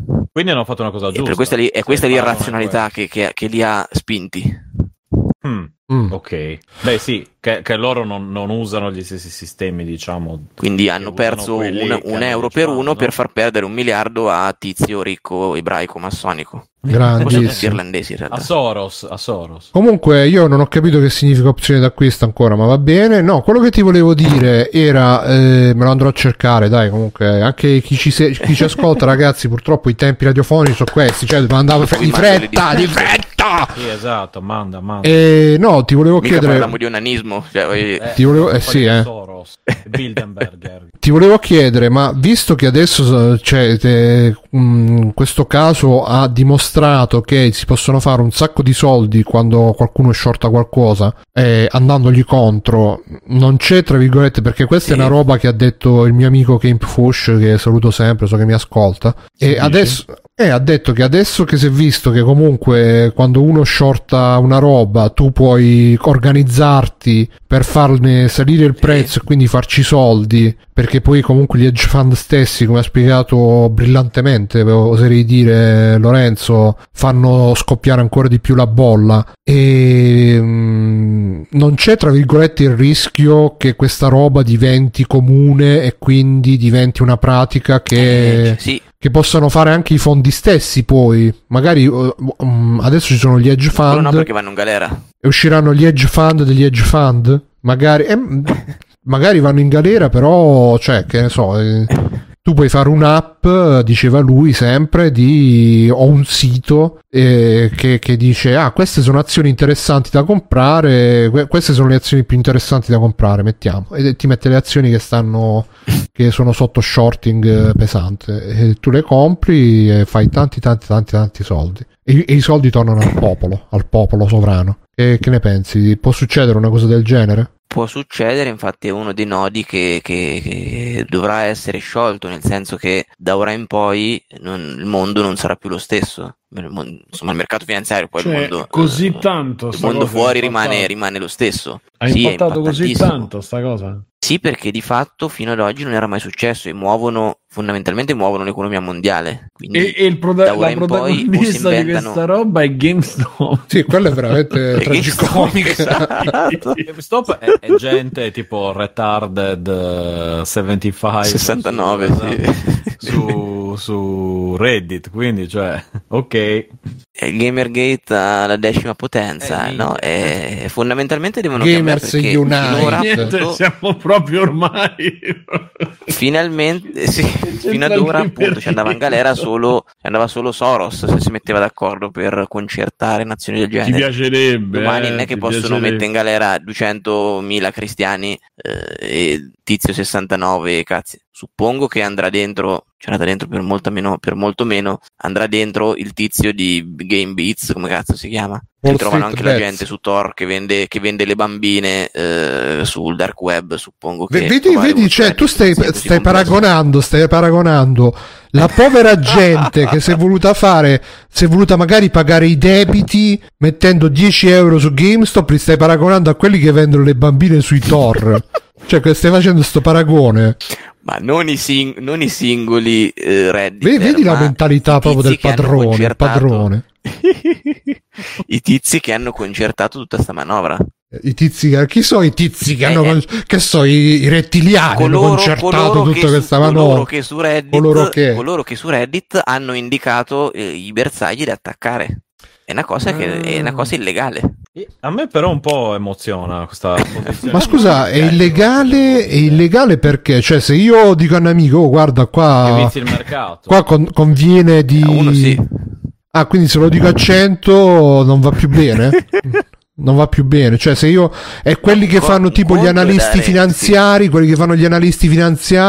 perché lo dicono a uno ricco e basta, invece di dirlo a 100 poveri. E vedi che è una merda comunque di sta situazione. E vedi come se la ridi. Cosa ne pensi, Fred? Il padrone. Una merda? Qual è la tua posizione nel tuo caso? A 90?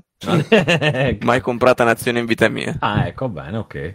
Comunque leggerete i commenti dalla chat. C'è Doctor che dice: io continuo a non capirci un cazzo, ma sei in buona compagnia, Doctor, non ti preoccupare. Poi c'è Ludo Charlie che chiede: visto che questo Fredrock sembra capirne, hai qualche podcast di finanza personale da consigliare, così? In realtà no, perché non seguo la finanza, quindi... Ma com'è che ne sai così? Pensate se la conseguisse. Com'è? Pensate se la sapevo.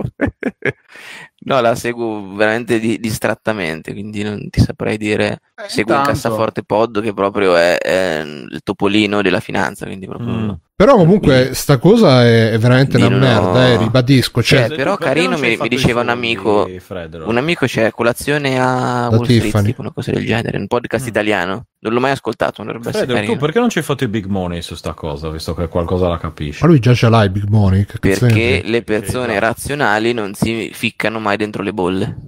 Vabbè, ma tu sei una persona razionale. Esatto. Da quando? Esatto. No, io sto facendo i big money vendendo i giochi dell'Xbox 360. Ah, tu usi quel mezzo, quel caro. Questo è il mio livello di speculazione. E li stai vendendo a GameStop, sicuro, tra l'altro, diciamolo. Ho pompato i prezzi. Cioè, ragazzi, questo vi farà riprendere sull'illegalità. Tenete, vi li regalo. Tornando alla domanda di Bruno su l'illegalità di movimentare persone, è il movente. Un conto è dare consigli, o guardate che se comprate X domani probabilmente si rialza, perché è un'azienda sana, perché è un'azienda che è sottoprezzata e è sovrapprezzata e allora potete guadagnare. Un altro è mobilitare 10, 100, 1000 persone, o in questo caso centinaia di migliaia di persone, per manipolare artificialmente il prezzo. Però scusa, se io... l'azione non si sarebbe modificato. Scusa, se io sono Elon Musk e faccio un tweet e dico: oh, ragazzi, sapete che vado proprio a comprarmi un gioco da GameStop, occhiolino. Cioè, tu non mi puoi dire un cazzo, che cazzo ho detto? Io ho detto solo... cosa che ha fatto, effettivamente. Lui è un influencer, però. E vabbè, che cazzo vuoi? Non posso fare le canne in diretta. Perché quindi non lo può fare? Infatti. Retarded 69 o appunto, diciamo, Red Holden, così per fare un nick a caso. È una bella domanda, non lo so. Non lo sai, ok. Perché dico, però suppongo, non conosco benissimo la regolamentazione americana, suppongo che se Elon Musk avesse fatto dietro questi tweet, si fosse comprato o venduto le azioni che poi ha detto di attaccare, sarebbe anche lui passibile di reato. Okay. Quindi c'è già le manette pronte, il manettaro Fredrock, sì. Elon Musk. Marisa chiama subito la polizia di Giacomo. È stato arrestato. Elon Musk. Vabbè, io direi che l'argomento l'abbiamo più che... Tra l'altro ancora comunque non è finita la storia, perché dobbiamo vedere che... E ancora va avanti, e appunto secondo me saranno strascichi molto grossi, un po' antiestetico, ma io e Simone intanto aspetta gli hedge funds trovano un modo per contrastare e anticipare le mosse. No, e volevo dire, no, come stava dicendo Simone, che adesso è diventato Simona alla bar, suor Simona. No, è padre Maronno adesso. Padre che sono santo. Esatto, padre Maronno. No, come stava dicendo Simone, è veramente, cioè, surreale che sia GameStop il centro della nuova crisi economica mondiale. No, però c'è il nuovo 2008 è GameStop, cioè. Pensa quando faranno il film faranno il film con Brad Pitt che fa il commesso. No, sai, Bruno, che sì, già l'hanno fatto. Non l'ho messa oggi perché avevo messo quell'altro. Pensa a Brad Pitt nei panni del commesso GameStop. Ragazzi, sta succedendo qualcosa di grosso con GameStop. Porelli, lo sai che però sono contento, qualcuno era uno che ci lavorava. Beh sì, no, ma se qualcuno ci ha fatto soldi, che veramente si è ripagato i debiti o cose, perché poi queste cose comunque... No, ma sai che ho visto un sacco di donazioni a ospedali per bambini, anche uno che aveva pagato tipo 2 interventi al cuore, per altri con screen, eccetera eccetera, insomma. Cioè non è gente che si è poi ricomprata al gioco, gli avevano valutato 15 centesimi. Esatto. Quello. No, nel senso, al di là di quello c'è anche un aspetto, come dire, anche un aspetto carino, un po' umanitario. Che dove effettivamente c'era tipo quelli che hanno fatto le donazioni, tra l'altro comprando prodotti di GameStop, hanno fatto donazioni agli ospedali per bambini, per videogiochi e cose così, insomma. Ma molti, se guardate nel subreddit, nel vostro cuore, ce ne sono tante, nei nostri cuori. Ma quale subreddit l'hanno chiuso, Stefano? No, guarda che Wall Street Bets è ancora aperto. Ah, quindi è il Discord che hanno chiuso. L'ho visto oggi. No, è Discord che ha chiuso. No, l'ho visto oggi, sì. Ma Stefano, ma dacci un consiglio, che ci compriamo, Ste? Che ci compriamo? Allora, io ho visto che parlavo. Fai il nostro Elon Musk. Fred, ma tu sei da eToro o da Fineco? No, è Toro è messo tra quelli di merda. Ma che sta Fred? Che Toro, però c'è Alec Baldwin. E allora? Cosa ne pensi di Fineco, Fred? No, perché... No, davvero, Fredrock, secondo te cioè, com'è? Non è la benché minima idea. Allora, so solo per sentito dire dai miei amici finanzieri di... Ma che... No, io mi occupo di credito in banca, quindi proprio non ti ricordi le azioni che non le troppo manco ai neanche disabili, con un bastone. Esatto. Anche io toglievo la casa ai disabili, anziani, capivo, cioè, per darle ai ricchi. Toglievo i fondi. Sì, arriva là con il coso, quello che usa per il caminetto, però arriva là e dice no, col coso di ferro, col soffiatore, tipo il gettrodal, non il soffiatore, esatto. Con la mazza, il coso di ferro, come si chiama, il pungiglione, sì, ho capito, pungitopo, bravo, quello là arriva là e dice beh ragazzi, che dobbiamo fare? Quelli no, per favore, la nostra casa, esatto, nostra casa non levare, perché no, poi sono anche situazioni così, certo, no, e quindi cosa dice? Come oggi, questo mi interessa. Lui arriva e dice crediti di lui arriva, aspetta, lui arriva e dice no ragazzi, questo è per il vostro bene, perché così acceleriamo il mercato, non facciamo scoppiare la bolla. Dobbiamo shortare la vostra casa. Sai che cosa fa? Sai che cosa fa? Tipo ci sta la lampadina, perché la casa povera, no? E quindi ci sta la lampadina appesa col filo. Vedete quella lampadina è come una bolla, la scoppia. Esatto, io le bolle le faccio scoppiare, avete capito? E tutti, signor Fred, guarda come butta la cosa nel fuoco, un pezzetto di legno piccolissimo alla volta, perché gli piace vedere il mondo bruciare. Esatto. Poco per volta. No, dimmi era grande Fineco, questo pezzo. Sono curioso adesso. No, allora da sentito dire, Fineco è un'ottima un'ottima cosa per iniziare. No, se sei io ho intenzione di perdere armi, la pensione. Sì, Bruno, infatti ridirò, ho visto un caro amico, insomma, un amico che... un conoscente. Che ha fatto... Sì, vabbè, uno di passaggio. Ho visto delle cose, ho detto, ma quasi quasi io 50 euro li butto, così proprio... Ma anche io ho passato la stessa cosa, Simone. Senti, io c'avevo un'applicazione su iPhone. Quest'amico per caso fa Big di nome? Non ho capito. Vabbè, te lo diciamo dopo. Dicevi sul telefono? Dicevo che con un'applicazione del telefono potevi fare la simulazione, cioè compravi e poi dopo da lì vedevi. E sarei potuto diventare milionario così a caso. È chiaro, compravo. Simulazione adesso compro Apple.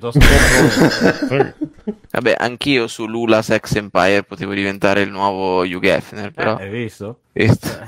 Purtroppo è andata diversamente. Vabbè, dai ragazzi.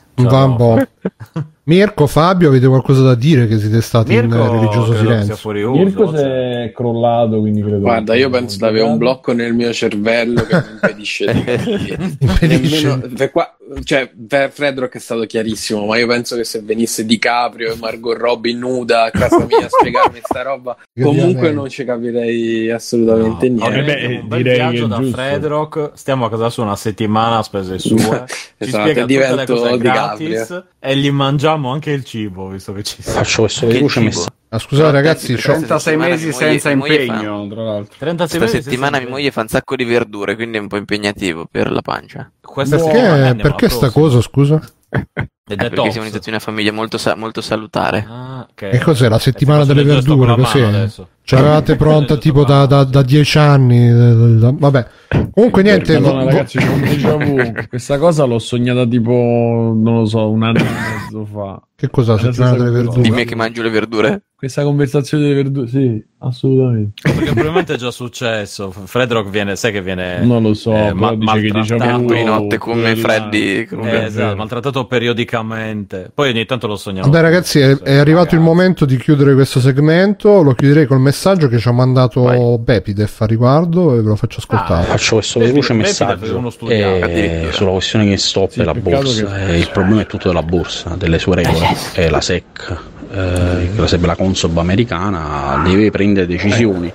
Il problema sono i derivati, cioè tutte queste operazioni si possono avvenire perché ci sono dei problemi quando dovete cliccare sulla mia schermata per sentirla.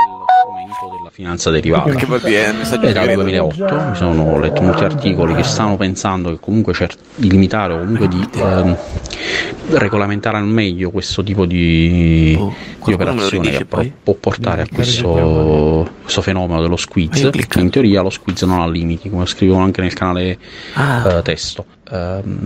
Quindi i fondi, lungi da me volerli difendere, che però gestiscono anche le pensioni, e quindi è un problema grosso, e non hanno limiti nelle perdite teorici, e quindi è gravissimo. Niente, quindi grazie. Ma perché riassunto è gravissimo. Le pressioni, sì, anche io ho capito, è gravissimo. Hai visto che allora anche secondo me è gravissimo comunque, proprio molto grave. Grazie Bepidef per il messaggio. Peccato che non ce ne sono stati altri, forse per fortuna. Vi raccomando, lasciateci messaggi in canale vocale, che come vedete con la nuova organizzazione qualcuno li sente, qualcuno no, però insomma ci stiamo lavorando. L'importante è che sia passato il messaggio, che è gravissimo. Com'è l'importante? È gravissimo. L'importante è che sia passato il messaggio. Allora, scusate, gravissimo. Qua avevo una roba di Fabio, però mi sa che la lasciamo per la prossima. Sì, quello vivere attraverso le storie ci salverà l'anima, che secondo me era molto interessante come spunto. Posso rispondere però a Babydef un attimo e poi vai, rispondi. Tu che hai capito che? Ho capito che è gravissimo perché gestiscono le pensioni. No, gli hedge funds in sé non gestiscono le pensioni, poi che ci siano agglomerati finanziari che hanno anche dentro i fondi pensione eccetera, ok, più che altro è che andando a danneggiare la singola azione, però io gestisco la tua di pensione e insomma andando a far fallire la singola azienda, insomma speculare sulla singola azienda o comunque far perdere a 2 miliardi a Tizio Capital o a Caio Capital, gli effetti si riverberano nel sistema e sono sistemici. Poi non sarà il caso di GameStop perché sono pochi soldi, tra virgolette, pochi. Però a me sta cosa onestamente... Non è che domani falliamo tutti, però è pericoloso il precedente. A me sta cosa... C'è sto gruppo terroristico che... Ma che gruppo terrorista? A me sta cosa che ogni volta che poi il sistema si sfalda, no, moriremo tu. Cioè ogni volta che perdono soldi, gente che ce ne ha molti, ah no, il sistema si sfalda. È come quelli che dicono no, non aumentiamo le tasse, se no la gente, le aziende se ne le aziende se ne scadono. No, che cosa ne scade? Qua devi stare, no, ma io, no, niente, ma io qua, vieni qua. Cioè è questo che a me fa incazzare, sta cosa che chi c'ha i soldi deve essere questa forza della natura incontrollabile che se la vai poco poco a stuzzicare, no scusi signore, scusi se abbiamo turbato, è che ormai no, che sono talmente potenti che si portano appresso mezzo ma lo so, ma non va bene, non va bene e bisogna risolvere 150. Quello bisogna risolvere quello, non che non fare niente. E non compriamo da Amazon, non facciamo. No, ma al di là di quello, al di là compriamo le PlayStation, al di là di quello, quello sì sempre. E niente, stava no, mi ero incantato con l'accendino probabilmente di infatti, sentivo sto rumore. Probabilmente argento placcato oro. Ma vabbè. Oro placcato argento che vale di più perché vabbè, oro placcato oro che vale ancora di più, credo. E va bene, quindi questo vivere attraverso le storie ce lo teniamo per la prossima volta. Mirko purtroppo è sempre valido. Sì, infatti. Vivere attraverso Mirko anche potremmo. Mirko pure lo lasciamo per la prossima volta perché se n'è andato probabilmente conoscendo Mirko, cioè alla schiuma alla bocca e si è detto basta ste cazzate. Se n'è andato, quindi... vado a farmi un OnlyFans. Però se n'è andata alla grande con quel momento in cui piangeva Rallentatore, che era veramente un film di David Lynch. E quindi niente, facciamo un po' di extra credits. Farei cominciare Matteo che non ha parlato quasi per niente, quindi vai Matteo. Ah, ci sono? Siamo ancora online? Sì. Ho finito Spider-Man Miles Morales. Bravo Matteo, carino vero? Sì, che come stile, vabbè, il gioco è uguale identico a Spider-Man, però tutto suo, bravo Matteo. Com'è il 4K? Com'è? No, non ho giocato in 4K. Come no? Perché non ho giocato in 4K? Bah, ho giocato su Wii 60 fps con reflex, quindi non è 4K. No, che sfiga. È cortissimo rispetto a... Sì. Che se uno vuole lo finisce in un giorno, mi sa. Però come quello che lo rende diverso, abbastanza diverso, il gioco come meccaniche di combattimento sono leggermente diverse alla fine. Anche se il combattimento è uguale, però aggiunge delle mosse un po' diverse che lo cambia un pochino. Alla fine è uno spin-off, insomma, non è un seguito vero e proprio. Anche se penso... C'è scontato che prima o poi uscirà lo Spider-Man 2. No, Fabio? Ma guarda, io dal mio canto lo posso consigliare a quelli a cui non è piaciuto il primo Spider-Man, perché a me non è mai piaciuto, non è che l'abbia approfondito così tanto, però non mi piaceva lo stile, ho trovato sempre un po' anonimo, invece questo qua c'ha veramente uno stile tutto suo, ricorda ovviamente Into the Spider-Verse perché... protagonista è sempre Miles, quindi anche la colonna sonora è molto più colore tutto suo, insomma è più ritmata, bello mi piace, cioè bello c'è no, ritmo nel sangue lui. Esatto, essendo latino c'è ritmo nel sangue, bello no, però è carino. Però non lo so, a comprarlo separato quanto viene? Io ho giocato solo quello, considera, quindi e puoi anche giocarlo senza aver giocato lo Spider-Man base, tanto chi cazzo è che non conosce Spider-Man, la storia di Spider-Man. Sì, anche se però la storia non t'ha convinto. Ma c'è cosa? C'è Granchio Gamelier, Dottor Octopath Traveler, no, tutti i nostri personaggi preferiti. Quello che dice io sto male, sto tanto male, mi serve la cura. Era il primo. No, lo so, speravo che ne mettessero qualcuno anche nel secondo, lo sai che io... mi tocca giocarlo per poi raccontarvelo. C'è il nemico film di Into the Spider-Verse, come si chiama? È quello viola... Ah, ok. E poi c'è un altro nemico che credo sia il cinese viola, cioè. No, il cinese viola è il tipo Sproul. Il granchio cameriere, ok, boh. Vabbè, lo so. Simo, se ci puoi giocare, cioè te lo compro, non è che subito. Ma PlayStation 4 non c'è o c'è? Sì, c'è anche, c'è anche su PlayStation 4. Pur di fartelo raccontare. Sì, no, beh, Simone ha reso. Io ho giocato a quel gioco e ho detto vabbè, dai. Poi dopo che l'ho sentito la cosa da Simone ho detto ok, adesso è una... Simone, mi rifai la parte? No, basta, ti prego. No, basta, ti prego. No, a me piace quando dice io sto male, sto tanto male, mi sento male, sto tanto male. Ogni volta che mi sto male io, mi viene in mente quella scena lì e mi sento un po' meglio. Perché immagino io che dico io sto male, sto tanto male, mi serve la cura. È così. Comunque, vabbè, niente. Vero, non mi ricordo. Ringrazierò Simone e Gamination per aver... che mi tira sempre su di morale, quel di Miles Morales, di molare quella scena lì. Anche Ludo Charlie dice sì Simone ti prego. Vedi? Era stato un grande momento Simone, secondo me forse solo quello di Altered Carbon se la può giocare, ma non lo so. Guarda che c'era Joker, che quello è stato un grande momento. Sì, perché... anzi che mi riesce a detto che racconta Age of Ultron, non me lo ricordate. Vero, con Hulk che vola, che guida l'aereo. Guarda che nessuno ha ancora messo in mezzo tipo me o Bruno, Matteo, Alessio, quindi cioè abbiamo solo scalfito praticamente quello che si ragazzi non parliamo di scalfire, che ingrati. Sono 5 giorni che ho cercato di sturare un cazzo di lavandino di tubo.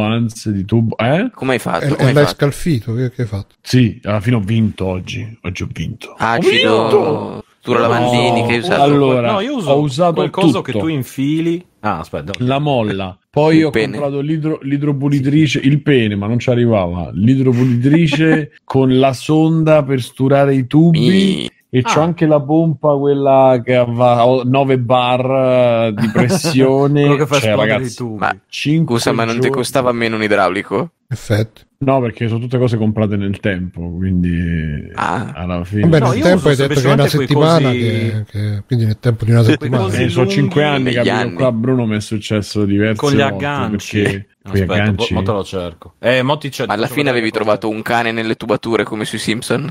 No, è il sapone. Il sapone, ragazzi, se non avete le pendenze giuste, il sapone si raffredda e fa. Perché tu usi le pastiglie? No, ma non è il liquido, è uguale, è la schiuma che si solidifica. Infatti, oggi ho speso... schiuma, ma non è sapone. Poi, però. Esatto. Oggi ho speso 14 euro per un sapone di lavatrice e uno per i piatti che non abbiano soda. Ho comprato quello fatto col grasso di Berlusconi. Esatto.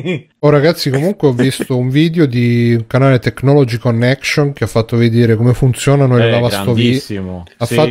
E adesso voglio assolutamente una lavastoviglie perché è un mito, lo consiglio tantissimo quel canale perché Technology Connections, ma spiega anche come funziona il cuociriso, i condizionatori o quelli che fanno caldo, spiega tutte le cose. Non so se questo conviene. Non so se ti piacerà, Simone, perché è un po' monotono. Quando mi chiedete ma come fai a giocare a tutti sti videogiochi, ma dove lo trovi il tempo? Non vedo i video in cui spiegano i cuociriso su YouTube. Scusa Fabio, scusaci se vediamo 10 minuti di video invece di farci 30 ore di Spider-Man, scusa, perdono. Poi le missioni secondarie di Assassin's Creed. Sto tanto male. Allora, Simone, capisco che è stata l'esigenza a sturare il lavandino, però i video dei cuociriso penso sia proprio... Ascolta, allora, ti metti a letto 10 minuti, invece che dirci che tu vivi alla grande la vita... e noi no. Cazzo, guardi, sprecali e impari qualcosa. Anche, io mi sento un po' di podcast in verità quando 10 minuti prima di dormire. Va bene. Io, se, io su questo cos'è da dire? Purtroppo io prima di dormire podcast sui cuocerini sono chiaro. Ma mi auguro di sì. Io purtroppo ho sempre paura che mi addormento e quelli vanno avanti e poi mi scombinano tutte le playlist. È vero, anch'io. C'è il timer mezz'ora. Per i podcast sì, ma per YouTube per esempio mi sa di no. Uguale. Ah, non so se su Android lo fa il telefono mio, il telefono mio, l'iPhone. Se tu metti interrompi qualsiasi cosa stia succedendo su schermo a quel timer e ti blocca tutto YouTube. Come cazzo fa a bere con la capa sotto Peter Parker? Cioè va contro le leggi della FIFA, vabbè. Qua c'è pure lì sul telefono sulla cosa della bocca. Va bene. No, stavo vedendo il trailer di Spider-Man. Non era la bocca quella. I ragni l'hanno al contrario. Vabbè. Però spoiler, sì. Due Spider-Man ci stanno. È un trailer questo, tra l'altro. Non è che... Ah no, sono i primi 22 minuti. Lui questo trailer, Bruno. Vabbè. Sì, l'ho visto in due Spider-Man. Il principio è lo stesso? Ci sono due Spider-Man, loro due. Okay. No, veramente c'è uno solo durante il gioco. Sì, se ne stiamo vedendo due Peter adesso. Parker, cioè, come ce n'è uno Peter solo. Parker va in vacanza e ti lascia la città. Ovviamente succede Cristo dei finimondo. Cioè, poteva essere una vacanza normale. Sì, è una citazione alla moglie in vacanza, l'amante in città. Mazza, comunque è bello, bello. Però molto bello perché l'ho giocato proprio a Natale e il gioco è ambientato a Natale, è stato molto bello. Sei sentito anche tu a New York? Sì, visto che il Natale a New York bello. Comunque è incredibile che le PlayStation 5 non ci sono più. Grazie Bruno che mi hai scritto qualcosa. Che non ci sono più PlayStation. Io sto aspettando per ordinare, per niente, non c'è proprio. Io ormai sono ancora introvabili. Ho perso la PlayStation 5 non esiste. Oggi l'hanno data a un mio amico che era dei 3 e l'ha ordinata a settembre. Cosa vuol dire era dei 3? Comunque praticamente GameStop faceva una divisione dei 1, dei 2, dei 3. Vedi che dopo è giusto che fallisca. Esatto. No, a seconda di quando la prenotavi, ma veramente a differenza di giorni, perché sto mio amico l'aveva prenotata, che ne so, una settimana dopo che erano state aperte le prenotazioni e l'ha ricevuta adesso. Comunque qua ci ha postato questa news il nostro amico Mirko su dday.it. PS5 introvabili, anche i giapponesi perdono la calma. Durante lo scorso weekend lo storico Yodobashi Camera del quartiere Akihabara di Tokyo è stato letteralmente preso d'assalto da una folla di appassionati per accaparrarsi pochi pezzi di PlayStation 5, cioè i pochi pezzi, quindi manco la PlayStation 5 intera. Uno si prendeva lo sportellino. Ma si sono presi a colpi di karate. Intervento della polizia e vendite sospese. Non lo so, qua c'è un video, vediamo che cosa. Sono un po' accalcati, dai. Non rispettano il distanziamento sociale. Poi là sicuramente sono incazzati. Poi là sicuramente sai, sono giapponesi, quindi se ci stava qualche ragazzo in mezzo, chissà che l'hanno combinato. Sì. Yamete. Sì, sugoi. E quelli Kimochi. Vabbè. Cavano le scatole. Va bene, tra l'altro non so se avete visto che nel video c'era un messaggio subliminale, ovvero la Gompla 40 su qua in primo piano. Fabio, la gallina canta. Fabio, come va il Gompla? Ma è fermo, ma l'ho abbastanza finito, quindi poi devo mettere gli stickers che però mi hanno veramente detto tutti che è un incubo, quindi aspetto il momento propizio. Vabbè, faccio un po' di extra credit. Tu hai finito, Matteo, con Spider-Man? Sì. Ok. Vai Fabio, facci extra credit, vai. Allora, io da che ero l'unico che non doveva giocare The Medium, sono stato l'unico che ha giocato perché l'ha finito. Come sempre. L'hai finito anche, l'unico che non... Sì, è molto corto, più corto l'unico di Spider-Man. L'unico che doveva comprare Cyberpunk, poi come è finita? Esatto. Penso che ci gioco ora che ho finito Spider-Man. È più corto di Spider-Man perché durerà 6 ore. Ah, beh, dai, 6-7 ore. Durata giusta. Abbiamo fatto anche uno speciale dedicato a The Medium. È un gioco horror, così tra virgolette, perché tra i tanti difetti, cioè che non spaventa mai.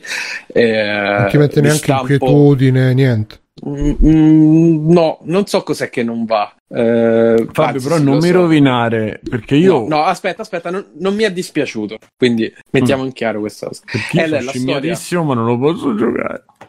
No, è pure abbastanza pesantino sul computer, ti dirò. A me la cosa che, diciamo, ho visto un gameplay, la cosa che proprio mi ha fatto scendere abbastanza il latte alle ginocchia è stato che lei stava sempre a parlare, sempre. Parla tanto, sì.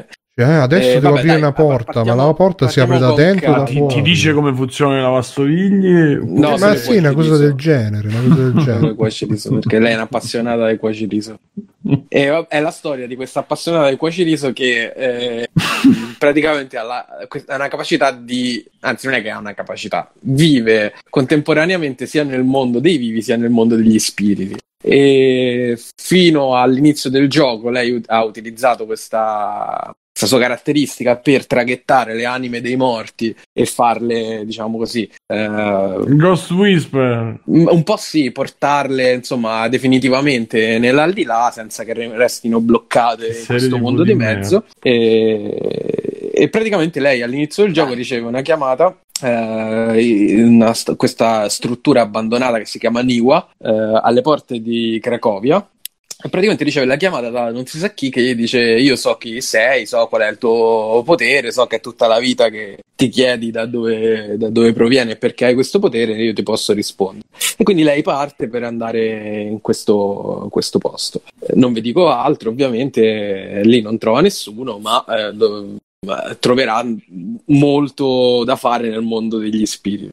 Allora, partiamo da quello che non mi è piaciuto, perché poi in definitiva il gioco l'ho apprezzato abbastanza, quindi sono meno le cose che non mi sono piaciute. Diciamo la cosa che mi ha convinto meno è che il gioco, essendo un horror, comunque non spaventa mai, nonostante si rifaccia palesemente a perle degli anni 90 come Silent Hill, che è citato proprio dalle inquadrature fisse fino all'idea dei due mondi, però non ha quello stile malsano che è Silent Hill, non ha quell'atmosfera veramente malata e disturbante che è Silent Hill.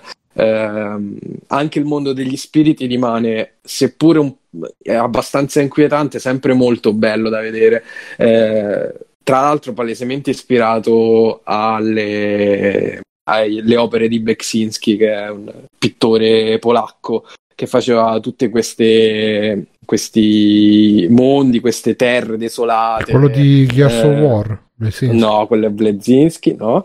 Però sapevo che l'avresti detto. Lo aspettavi al varco. E quindi comunque, pur essendo inquietante, il mondo degli spiriti rimane molto estetico, molto bello, laddove veramente Silent Hill era il marciume e stavi male soltanto guardandolo. E poi soprattutto non essendoci nemici, non essendoci degli scontri, gli manca tutta la parte survival, quindi la parte di gestione dell'inventario, la parte di gestione delle risorse, delle cure, dell'energia.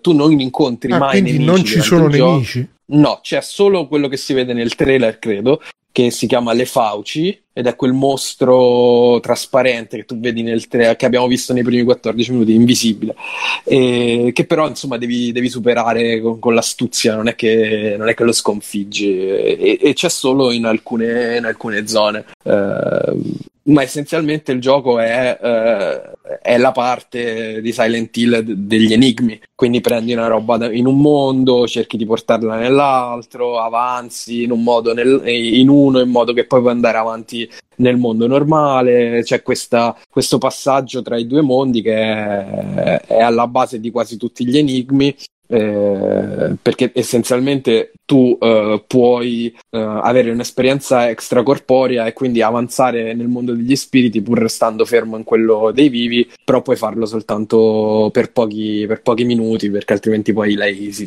dissolve, e quindi quasi tutti gli enigmi sono basati su questo passaggio da un mondo all'altro.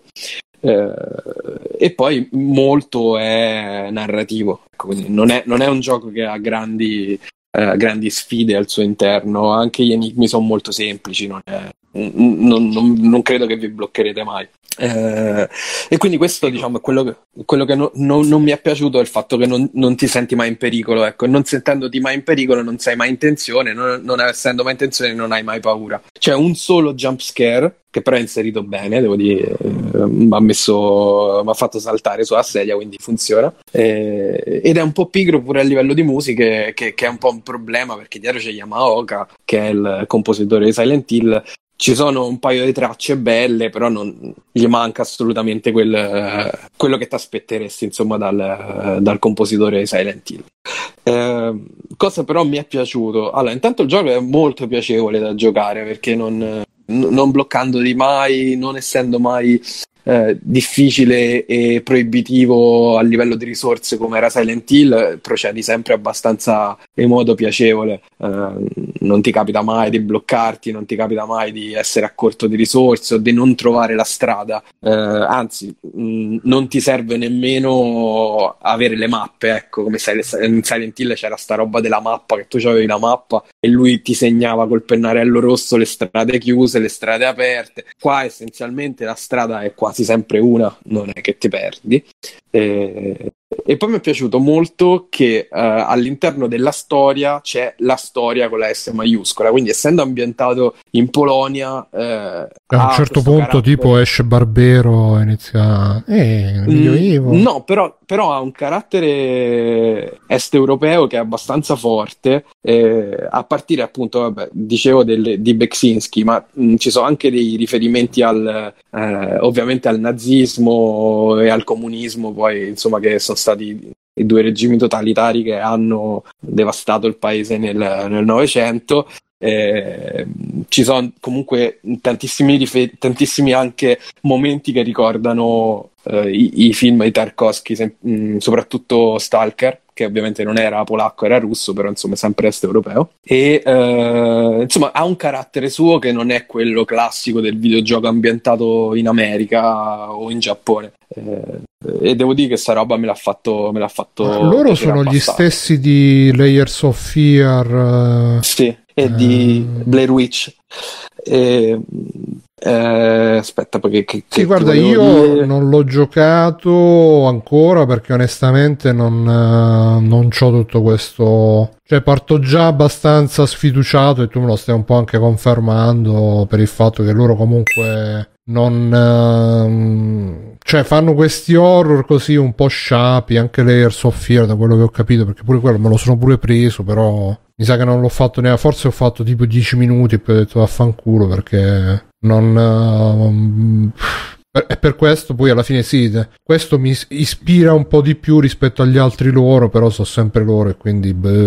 ecco che volevo dire, ci sono comunque dei temi abbastanza forti, addirittura si parla di pedofilia, di abusi sui minori, cioè è anche abbastanza forte come tematiche, probabilmente anche in questo si vede comunque uno spirito più europeo, più con meno tabù, con meno forse anche imposizioni, insomma è molto crudo come tematiche, anche se poi non riesce quasi mai cioè a parole è molto duro, ma non riesce a trasferirli poi in immagini queste, ed è un problema, perché insomma è un gioco che dovrebbe vivere di suggestioni, soprattutto nel mondo degli spiriti, e a volte lo fa, ma non al suo meglio, secondo me. Baby mi chiedeva se i due mondi sono in contemporanea. Sì, ogni tanto ha questa particolarità dello split screen, che tra l'altro uccide il computer, perché uccide il PC, perché deve renderizzare due mondi diversi con due illuminazioni diverse, quindi nei momenti in cui si splitta il mondo è un po' una catastrofe per frame rate, che però non lo so, poteva essere sfruttata molto meglio questa cosa. Anche per esempio ci sono molte cutscene in cui lei recita in contemporanea nel mondo dei vivi e nel mondo dei morti, ma non è che succedono cose, cioè ti devi veramente dividere gli occhi a vedere due schermi diversi, ma non è che succedono cose che ti giustificano il fatto di tenere contemporaneamente sullo schermo i due mondi. Infatti il gioco secondo me funziona molto meglio quando si focalizza su un mondo solo, però comunque è un gioco molto piacevole da Ed è sbagliata sta roba, perché Silent Hill è tutto tranne che piacevole da giocare, nel senso buono, nel senso che ti mette in ansia, ti mette in uno stato di agitazione perenne. Non so se era comunque il loro obiettivo rendere il gioco piacevole da giocare, però questo qua si gioca tranquillissimamente, anche magari per le persone che hanno un po' di scagazza, tipo Stefano, che so che è un amante degli horror. E invece questo qua credo che tu te lo possa giocare veramente tranquillamente, se sei interessato, non è particolarmente spaventoso. Ok, va bene. C'è Doctor, la storia è interessante, lei però è un legno da manovrare, sembra una di quelle avventure grafiche 3D dei primi 2000, Siberia, Still Life. Il problema del comandare lei è che ci sono le inquadrature fisse, quindi ovviamente ogni inquadratura ti cambia un po' la direzione dell'analogico, e un po' bestemmi, però non essendoci gli scontri, diciamo, non è che muori, ecco, sarebbe stato un problema, quello sì. Nel frattempo Lorenzo ci ha fatto fare il tour della casa, tipo gli youtuber, vedete questa è la casa che ho comprato grazie ai vostri soldi. Dice Doctor, ti è piaciuto il finale, Fabio? Lui l'ha trovato un po' una non schifezza. Particolarmente, anche schifezza. Io l'ho trovato un po' una schifezza. Vabbè, peccato. Ok, Stefano? Eccomi. Ahia. E poi c'è Madale. Allora, poi c'è Madale in primis. Io ho visto un film, Suore di Manare 2. No, ho visto. Cosa ho visto? No, non ho visto niente. Mi sono guardato allo specchio. Ho giocato invece a Yakuza, visto che manca poco tempo. A parte a quello, manca un mese. Quanti te ne mancano, Ste? Quanti te ne mancano? Tutti. No, mancano un paio. Sto finendo il 3. Sono 3 su 7, 8. Ma adesso sono usciti. Adesso gli altri mi sa che facciamo uno short su Stefano. Facciamo uno short. Scommettiamo che non le fa. Per quanto ci guadagniamo? Ma marzo è lungo. Per il tuo bene, Stefano. Per il bene del mercato. Per il bene del mercato. Marzo, scusa. E 54 della posizione di Stefano. Stefano, ma tu pensa che ogni giorno c'ha 24 ore? Quanto dura lo Yakuza? 30 ore. In 2 giorni l'hai fatto. Di più, giocandoci... invece di guardarti i video dei bollitori. Infatti. Esatto. Non so quanto Yakuza potresti giocare. Ma guarda, ci ho pensato, sono sempre quelle cose lì che dico, guarda, se invece ho a che fare sta cosa. Ad esempio, ho montato un modellino che avevo comprato tanti anni fa. Che modellino? Non è vero, tanti mesi fa. Un Real Grade di un EVA 02. Ma Ste, ma io posso fare queste cose che non ho preso nessun impegno, tu non puoi. Esatto, quello è il problema. Ho pensato, quelle ore che ho passato a fare quello, avrei potuto fare quello. Poi ho pensato che marzo ha 31 giorni, quindi ho detto dai. Ah, perché tu devi finire entro marzo. Io avevo capito che era marzo. L'inizio di marzo. Il primo marzo a mezzanotte, dovevano stare tutti finiti. No, il primo marzo a mezzanotte, quello proprio non l'ho mai detto. Mo non l'hai mai detto. Ho detto entro marzo. Il 31 marzo alle 23. Il 1 marzo alle 23:59 deve essere finito. Vabbè, quindi comunque, che cosa hai giocato? E quindi niente, ho fatto Yakuza. Quello e poi ho giocato. No, ecco, Yakuza ho fatto, guarda, giusto ieri ho fatto 2 capitoli e mezzo e poi appunto ho fatto un rapido calcolo 84. col sito che si chiama How Long to Beat e appunto bellissimo. Giocandoci quelle 8-10 ore al giorno dovrei riuscire a fare in tempo. Sì. Adesso quindi sì. Adesso se qualcuno mi vuole aiutare, ragazzi, venite a casa. Nel mentre che io tipo dormo, voi giocate e poi ci diamo il cambio. E dovremmo farlo. C'erano i servizi dove potevi affittare i cinesi che giocano al posto tuo a World of Warcraft. Non vale così. Però poi te lo raccontano in cinese, quindi. Esatto. No. Secondo me fa prima imparare il cinese che non a. E a fuggire in Cina. Finire Yakuza. Sì, probabile. Guarda, gli italiani non perdonano quando gli fai una promessa, no, avanti. Lo so. Finisce appeso per i piedi. E gente con la memoria lunga, poi si sa che. E cazzo li tratti male, quelli non se lo dimentico. Comunque ho fatto, a parte il modellino, ho giocato su Switch un paio di giochi. Uno si chiama Rive, non lo so, che è un simile platform twin stick shooter ambientato dentro un'astronave. Tu hai questo robottino ragnetto che spara a tutto, eccetera eccetera, molto carino, molto ben fatto. Poi ho scaricato la demo di, come si chiama, Immortal Phoenix Rise, convinto che fosse l'altro gioco che aveva consigliato Fabio, cos'era, 12 Six Sentinels, eccetera eccetera. Sì. Ecco. Ma proprio uguali, proprio un ambientato. Esatto, infatti l'ho avviato e ho detto scusa, ma Fabio sta fumando la colla e la sta bevendo. No, poi ho detto aspetta, sono andato sul panino al salame e ho guardato e ho detto la colla la fumo io. La colla me la sono fumata. Fa mu. Ah, è vero. Ma certo. Comunque vorrei salutare, è successo quello chat, e niente, GM. L'ho avviato e l'ho disinstallato proprio, cioè come ho scoperto l'arcano. Potevi provarlo, niente, perché è molto carino e lo so, ma non dovrei neanche giocare agli altri di giochi, guarda, poi mi sono detto allora su PlayStation 4 mi prendo l'altro, come si chiama, 12 Sentinels, 13 sentinelle, 15. Esatto. Dovevo uscire su PlayStation Vita, tra l'altro PlayStation Vita, la quale sta vivendo il solito momento di gloria, perché hanno fatto il porting di Sonic 1, 2 CD e GTA San Andreas e adesso lo stanno facendo in Max Payne, cioè praticamente ci girava qualunque cosa in quella cazzo di console, e cioè loro se ne sono battuti le balle in una maniera allucinante che mi fa incazzare, e glielo sta facendo, cioè invece che farli fare gratis ai cosi avrebbero potuto farlo loro e tirarci su una barca di soldi, perché tu immagina un San Andreas ma una barca di soldi che ce l'hai solo te PS Vita in tutto il mondo, cioè guarda, Vita è una Switch che non ci ha creduto abbastanza. Ma non è che non ci ha creduto, la Sony non ci ha creduto abbastanza, perché cioè è allucinante comunque quello che si può fare. Scusa, io non ho capito una cosa, ma di che stai parlando? Che gioco stai parlando? Nessuno ha capito. Adesso di nessuno. 15 Sentinels, 13 Sentinels. È il sequel, 15 Sentinels. Esatto. 13 Sentinels, che sarebbe dovuto uscire anche per Vita, invece poi è uscito solo su PlayStation 4. Ho detto adesso vado e me lo compro, visto che era così e colà. Poi ho sentito i cosa? E niente. I cosa? Non sto capendo niente. Che cazzo è arrivato il suono di Kiryu che bussava alla porta, Kiryu di Yakuza. E ho detto che no, non lo faccio. Ho detto, ne parliamo dopo. Ma quindi di che stiamo parlando? Non ho capito. Niente. E niente, quindi per qual è il tuo extra credit, Stefano? Nessuno. Che cazzo devo scrivere? Ti ho incasinato, Bruno? Follia, vabbè, metterò momento Stefano, anzi metto Magdalena come extra credit. No, bravo. Metti suore di manare. Due. Okay. E Uffi, che sparano a due Uffi. Cioè, passata mezz'ora non ha detto niente.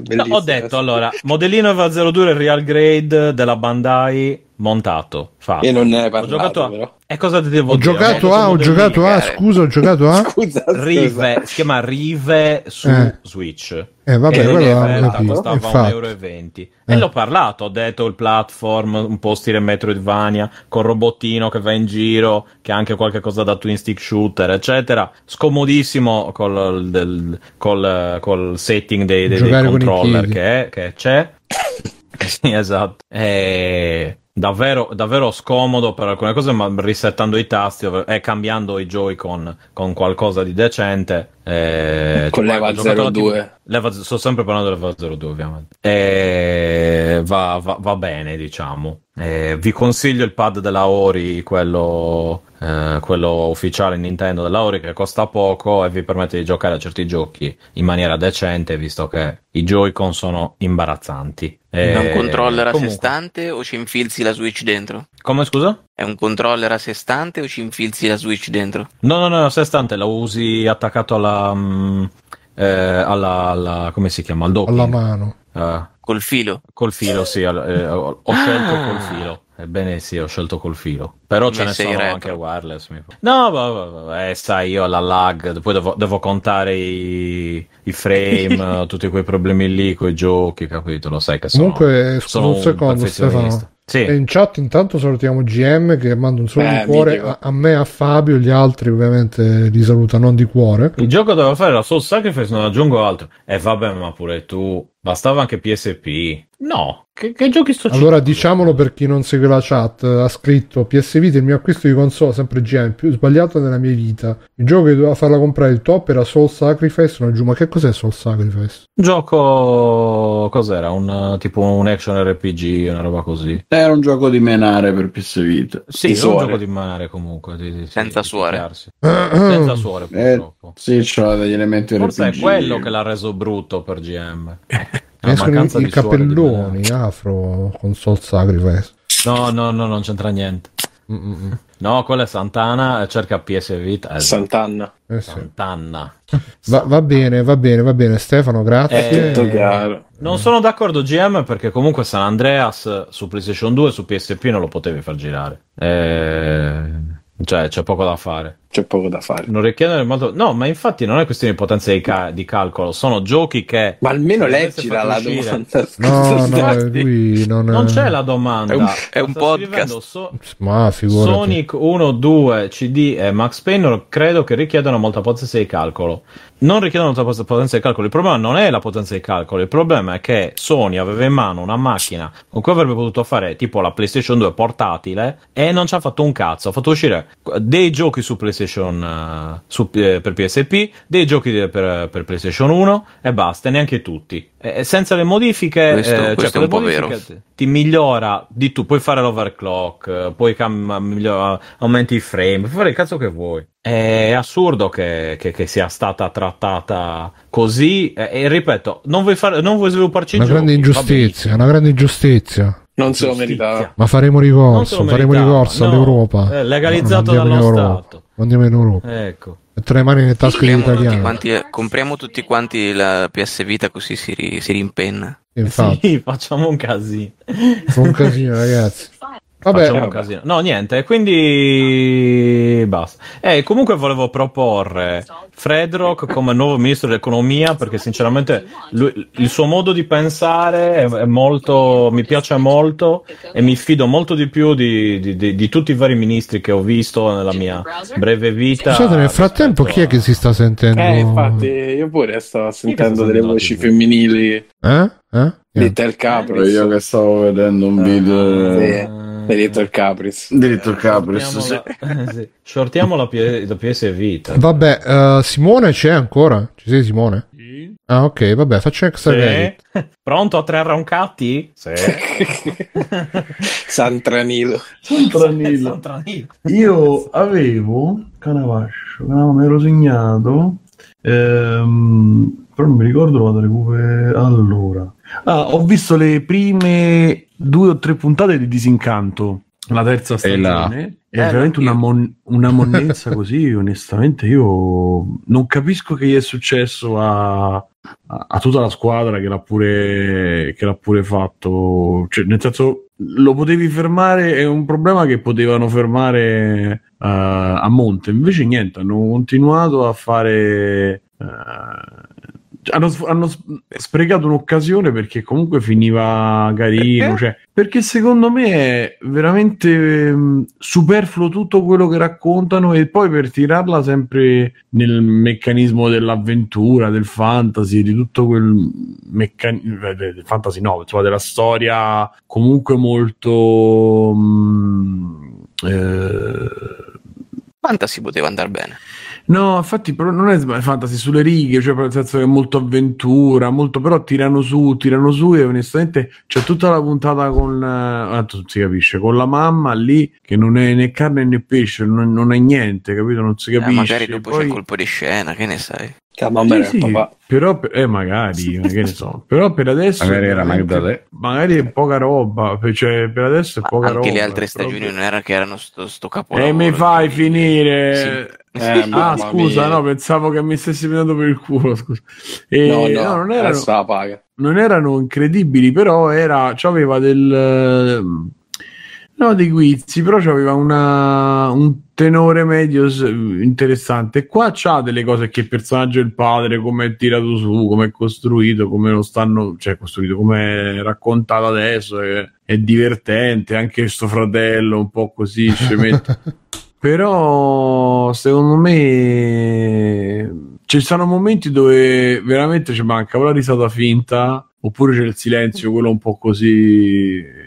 Però io quella roba lì comunque mi piace, nel senso che si vede lo stile, e che il resto facevo proprio un po' fatica. Poi lo continuerò a vedere, perché comunque magari va avanti, magari c'è delle cose che non sappiamo, e invece è il capolavoro. Però per adesso diamogli tempo. Sì, ma lo continuerò a vedere tranquillamente. Però ma un po' l'impatto è stato forte, perché comunque escono sempre dopo Disincanto. Quant'è? Un anno? Quant'è che mancava? Ogni anno esce, sì. Esce veramente, sì, a rilento. Nel frattempo tu vedi una stagione di Rick e Morty e dici ok, cioè c'è qualcosa che sì. Hai capito? C'è qualcosa che non va e qualcosa che va troppo. E con tutto che poi, ripeto, non è che è brutto, no, io ho esagerato, però a livello di intrattenimento, cioè stai là e dici ma come la portiamo avanti sta cosa? Sì, è tutto un po' medio. Esatto, è un po' così, dici vabbè, però ma che mi vuoi dire 25 minuti così? Che vuoi, che mi... A posto? Vero. D'accordo, io Torri di Futurama uno si aspetta un po' meglio. Vabbè, ma ci sta. Io ho pensato pure al fatto che fosse una cosa di l'età adulta. Comunque vogliono magari il target. Senti, è Simone, un po' più grande. Sì? C'è una storia orizzontale, cioè sono episodi singoli, sì, staccati, o sono tutti uno dietro l'altro? No, è tutto super orizzontale in verità, con qualche piccolo verticale. Forse è quello il problema, nel senso che le cose precedenti di Matt Groening erano i Simpson e Futurama, che ogni episodio era una storia a sé. Forse nel passaggio su Netflix non dico che gliel'hanno imposto di fare il film da 8 puntate tipo, però magari è un format in cui si trova peggio il binge watching obbligato. Guarda, io non credo sia una cosa di Netflix, io penso proprio che il respiro, perché è proprio scritto, cioè non è che cerca di, capito, non è che cerca di fare una roba e poi dopo aggiungono la trave, oppure si vede che mancano gli spunti. Il problema secondo me è che è diluito, e questo è il problema della serialità, comunque sono poche puntate, però è diluito, e il fatto che sia diluito delle situazioni che possono essere anche interessanti, carine, però automaticamente cominciano a diventare, perché tu dici ma perché questa dovrebbe fare, la madre dovrebbe fare sta cosa, perché continua così, perché fa sta cosa, perché, cioè proprio mentre lo guardi con tutto che è un cartone animato tutto sommato, e stai là e dici ma non capisco da dove inizia a capirla sta cosa, perché pure questo rapporto che c'è con i personaggi, l'interazione dei personaggi in questa stagione per ora io ho visto poche puntate, ripeto, però l'interazione tra di loro è minima, e il diavoletto, il demone è sparito, che voleva essere un bender, esatto, e invece è diventato una cosa per esatto, cioè è tutto così abbozzato, e da una parte sembra proprio l'intrattenimento quello un po' addormentato del 35 quarantenni eccetera, ma forse loro, quelli che sono grandi loro che lo stanno facendo, perché il respiro epico in verità ce l'aveva la seconda stagione, c'aveva dei guizzi, cioè a me piaceva molto, mi era piaciuta abbastanza, sì, la seconda stagione. Invece in questa terza, come la prima che doveva carburare un po', qui nella terza che tu dicevi ma cazzo, cioè voglia carburare qua la terza stagione, e non c'ha, e non ha, cioè vuole avere quel respiro, in qualche maniera ce l'ha anche, perché comunque costruisce un mondo, lo porta avanti, cioè tutta quella roba, però è sempre, mentre appunto Rick e Morty, cioè comunque esistono sti cartoni ormai, Big Mouth eccetera, tirano e ti mettono in un mondo in una certa maniera, e loro qua Anche Final Space. Non l'ho visto ancora. E qua invece loro sembra proprio che non sappiano bene che stiano facendo, capito? Vabbè, andiamo avanti. Qua che succede? Qui facciamoci dei folletti, vabbè, bravo. Qua, non lo so, qua fai arrivare... Cioè, e succede quelle robe fatte un po' così e quindi credo sia proprio una... Perché l'idea, ripeto, c'è anche. Però a un certo punto è come di, vabbè, è un po' raffazzonata. Vediamo come va avanti perché lo devo finire. Però un po' sono rimasto male. Poi ripeto, secondo me sì, poi ma perché poi a pensarci, cioè, se pensi Simpson o Futurama, ma anche Ricchi e Morti, cioè una puntata magari è Homer che fa scoppiare la centrale nucleare, un'altra puntata vanno in Cina, un'altra puntata Lisa viaggia nel tempo, cioè possono spaziare molto, mentre invece se sta una trama orizzontale che non so quale sia, però immagino che siano molto più abbiano le mani molto più legate. Tra l'altro già che è arrivata la terza stagione è un buon segno, perché di solito Netflix quando una roba non le piace troppo dopo 2 stagioni dice vabbè, sai che c'è, quindi io onestamente non l'ho vista, però detto così mi viene ancora meno voglia di vederla, quindi vabbè. Alessio? Alla fine dura poco, però... sì, lo so, però ci stanno tante robe che durano poco. Sempre più di un video sui guaciriso. Ma guarda, alla fine non è che siano molto dissimili da quelli che piacevano anche a te, quelli del tizio che... Ma dai, sto scherzando, dai! Cui... No. Pensa un OnlyFans con uno che cuoce il riso. Ma no, magari... in MSR adesso favoloso.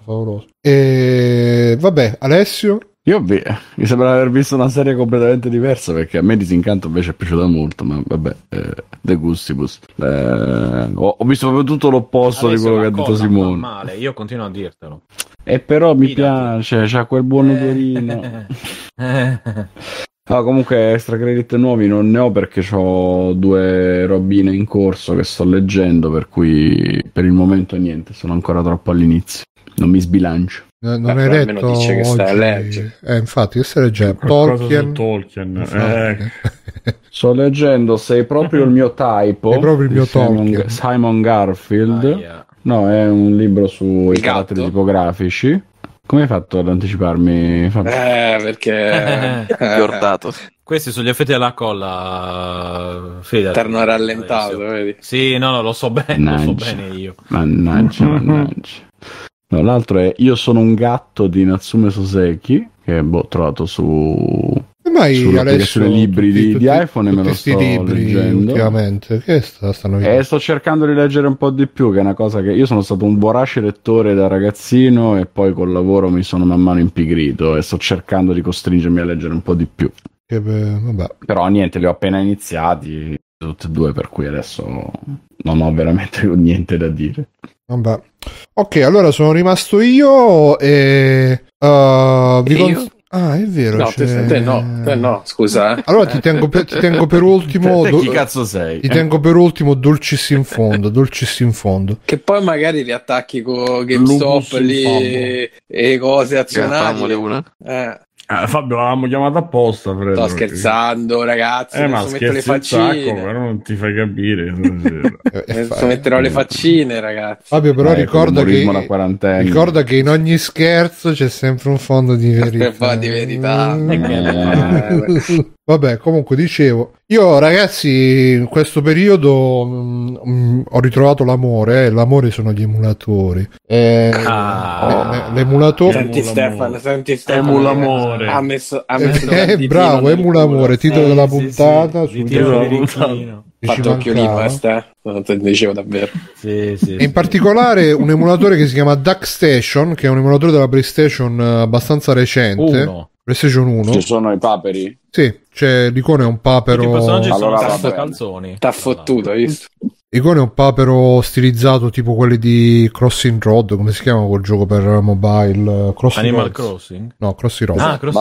Va comunque bene. Crossing Roads. E quindi è bello perché c'ha il rewind, quindi io mi sono messo un tasto sul joypad che quando lo premo, se sbaglio qualcosa eccetera eccetera, torno indietro, e come spiegavo anche in un messaggio audio che ho fatto oggi, a cui vi rimando per una trattazione più estesa, è sempre cheat, però non è così tanto cheat, nel senso che tu comunque devi giocartelo il gioco, però c'è questa possibilità di tornare indietro e rimediare agli errori in maniera... Tutti i giochi diventano Prince of Persia. Esatto, e sono tutti bellissimi così, e fino adesso ci ho giocato X2, che è il seguito di Project X per Amiga, e Mr. Domino e Gradius Gaiden. Allora X2 e Gradius Gaiden sono due shmup, e Mr. Domino invece è un gioco giapponese, di questo magari ve ne dico. Domanda off topic: non si fanno più i watch party dei filmacci? Sì, no, poi riprendiamo prossimamente. GM,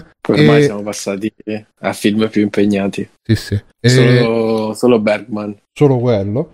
E quindi vi dico, Mr. Domino è un gioco molto carino per PlayStation 1, se non l'avete mai giocato vi consiglio di recuperarlo, magari proprio con questo emulatore. E praticamente, non so, qualcuno qui l'ha mai giocato, lo conoscete? No. Silenzio eloquente. Aspetta, ripeti che mi sono distratto. Mr. Domino. No one can stop. Ma era quello. Aspetta, però, che magari raccontacelo, perché è quello che sto mandando sul teleschermo. E praticamente dice Matt, basta che la smettano con sti cini panettoni, era meglio quelli sui ninja, attenzione. Ammazza, dai. Beh, i ninja però sono sempre ninja, mi dispiace. Vabbè, non è che abbiamo... mi ricordo un cinepanettone coi ninja. Dobbiamo trovare un De Sica che fa il ninja. Allora. Mamma mia, ti immagini? È stupendo. Io credo ci sia sicuramente. Molte tiro sta stellina, ma chi è sta caponata? Con Boldi, Dragon Ball, perché mi ha portato il sushi? No, Boldi ce lo vedo bene a fare il vecchio maestro attaccato sulla sedia. Grande. Avete visto che adesso ha fatto l'endorsement alla Meloni? Beh, ci sta. Beh, vabbè, dai.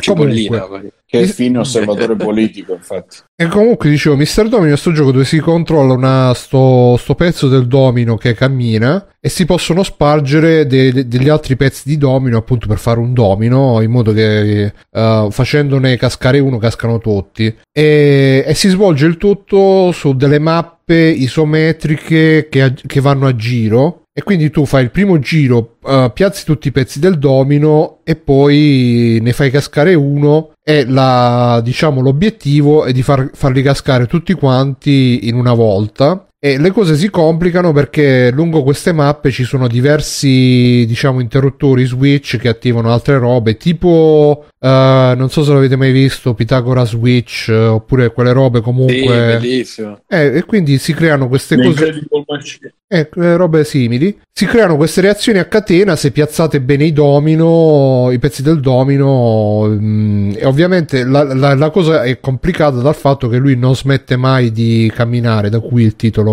No One Can Stop Mr. Domino, e quindi bisogna studiarsela bene, però ovviamente con l'emulatore che puoi andare sempre indietro si riesce dopo, può rallentare però, ci sono delle caselle che lo fanno rallentare, altre che lo fanno andare più veloce, eccetera eccetera. Comunque dai, se non l'avete mai giocato, se non avete mai provato, vi consiglio, provatelo, oppure guardate un long play su YouTube. È proprio uno di quei giochi giapponesi che si facevano in epoca PlayStation 1 e che oggi o non si fanno più oppure non arrivano più. Una curiosità carina da recuperare, per cui ve la consiglio. E niente, vabbè, Lorenzo, Dulcis in Fundo. Allora io veloce, Dulcis in Fundo parlo di una cosa già trattata e di un'altra no, ovvero Mario Odyssey, perché ho comprato da poco una Switch che mi ha riportato nel mondo del gaming. Che bella la Switch. Tu sai che qui sei in terra nemica con Mario Odyssey, sì? Terra nemica. Lo so, mi ricordo che qualcuno ne parlò male. Mi ricordo chi. Il buon Alessio. Esatto. Il buon Alessio, che aveva ragione. E aveva molta ragione. Anche io, ragazzi. Anche Simone. Bravo. Anche Simone compra i grandi magazzini. Esatto. Perché veramente un'avventura che aveva tante potenzialità, moscia fino al midollo. Secondo me scontato. Ma chi? Mario Odyssey? Che la... No, Mario Odyssey. Ah. Secondo me si vede che l'hanno un po' tirato alla svelta per farlo. Cioè, a partire dai menu che sembrano, non lo so, quelli di Android 4, la presentazione dei mondi, no, se ti giuro le grafiche, cioè, non lo riconosci Mario, visto sempre colorato, bello, originale. L'ho giocato. Ci sono queste schermatine grigie che veramente c'erano su Android 4, quello sfondo nero, e lui che gira, l'incipit che dura un minuto, ma forse neanche. Però vedere il trailer è molto figo, onestamente. Il trailer è fichissimo, pompa da morire perché va veloce. In realtà è un gioco lento come la merda e capito dal successore di Mario Galaxy e Mario Galaxy 2, che erano dei capolavori infiniti. Ti aspettavi una cosa, non ti dico superiore, ma comunque degna. E invece c'è questa avventura, una proprio basica, col stop and world buttato là, che non serve assolutamente niente, e anzi t'ammoscia al ritmo da morire, e tu giri per sti livelli anche molto piccoli, nonostante siano open world. Quindi c'è il livello tuo lineare che è microscopico, poi c'è il resto della mappa piuttosto grosso, che tu vedi anche da un punto all'altro, vedi a 77 km tipo Breath of the Wild, quindi ficata, posso andare a prendere la luna lontanissima, però non te ne frega un cazzo, perché non sai nemmeno quante lune devi prendere, c'è l'indicatore che continua a aumentare, 30, 50, 77 lune, non si sa quante sono, le trovi per strada, la trovi dentro il buio dell'immondizia, in mezzo alla strada, in cima alla torre, buttate là, tu fai il tuo livellino, finito il livellino, e poi, se vuoi prendere lune sono in giro. Non ti attira, non c'è mordente, anche il ritmo manca. Mario Odyssey, complice i pianetini piccoli, la colonna sonora che ti incalzava, che era meravigliosa, e ti spingeva a andare avanti, a cercare cose. Scusami. Mario Galaxy, sì, sia l'1 che il 2, meravigliosi entrambi. Ti interrompo 10 secondi. C'è un problema, fare il paragone con Galaxy è un problema. Sì, pure secondo me. Lo so, però cioè, devo farlo con Mario 64, che però era 30 anni fa. Non lo devi fare con Mario 64. Cioè, lo devi fare con i giochi. Non lo devi fare mai. No, non lo puoi fare perché sono stati, cioè, quei due Mario è come la speculazione del 2008 e che ne so, cioè, non può, non si può fare. Fuori mercato. Però puoi dire, cioè, il fatto che tu che dica che no e che ti sembra super diluito, cioè, lo capisco, però il paragone evitalo perché non... Sì, sono d'accordo. Dopo che te lasci con Little Caprice, non è che ti puoi... Io guarda, lo farò anche con il tuo amatissimo allora Super Mario 3D World per Nintendo Wii U. Che gli magna in testa questo. Non è gli magna in testa. Cioè, perlomeno c'ha un senso 3D World. Io lo ricordo moscio 3D World, ma c'ha la sua è senz'altro meglio di Odyssey.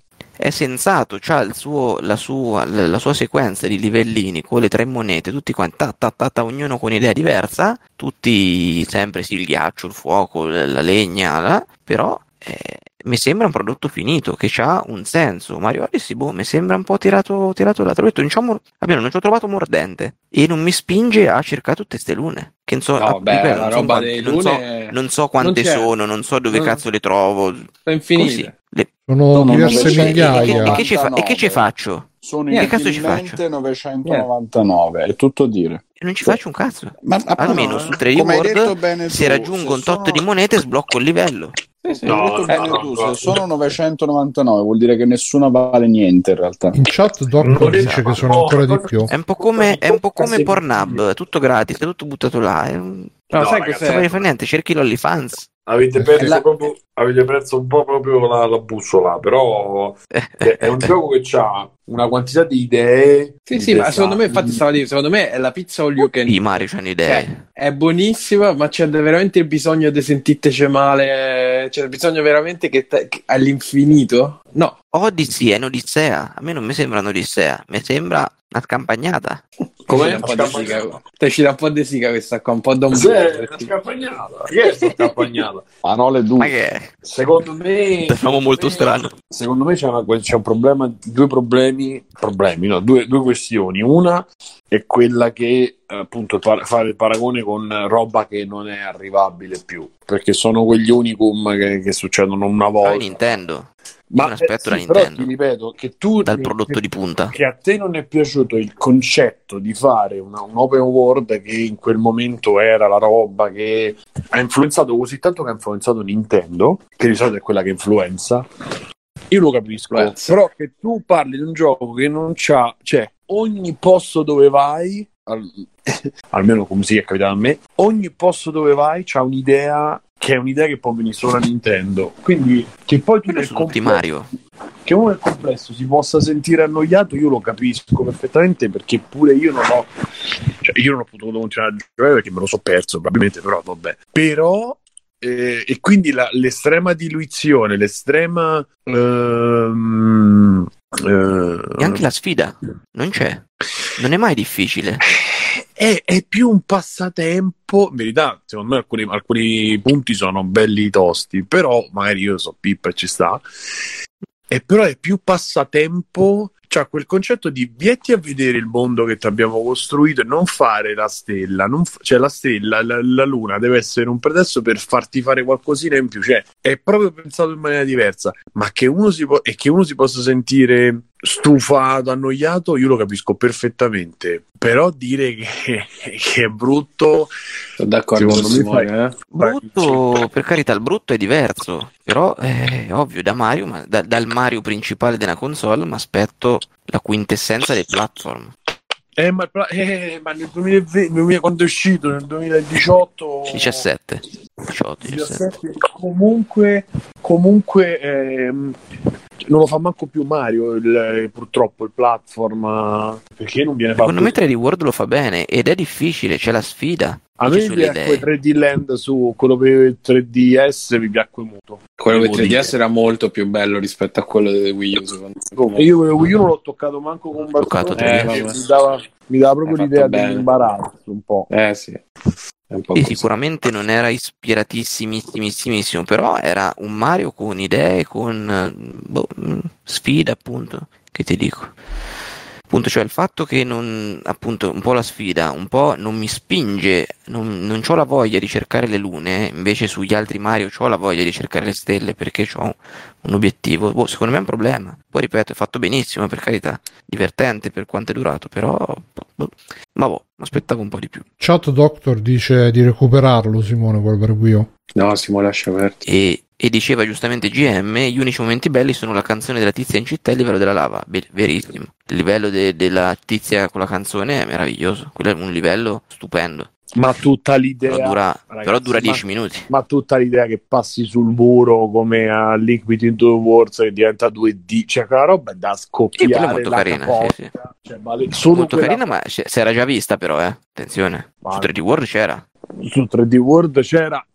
fatta para così. Adesso sarà stata fatta così, però c'erano vari livelli in cui tu andavi nel tubo e passavi sul muro, facevi il 2D. Allora, secondo me il problema è che hanno eliminato, che hanno perso la struttura a livelli, prendi la stellina, finisci il livello, e invece qui prendi la luna, il livello continua, dici vabbè, ma che cazzo devo fare? Assassin's Creed, cioè, il livello in sé per finirlo è corto.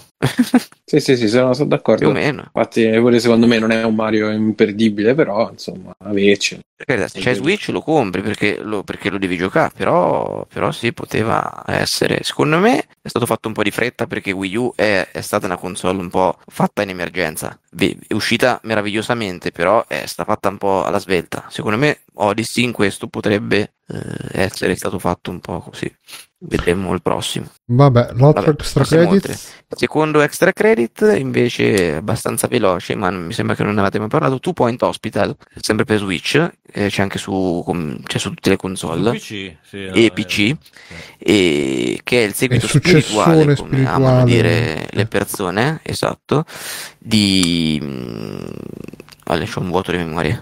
Come si chiama? Team Hospital. Team Hospital. E veramente carino. Cioè, proprio un gestionale come si facevano una volta, per chi ama il genere.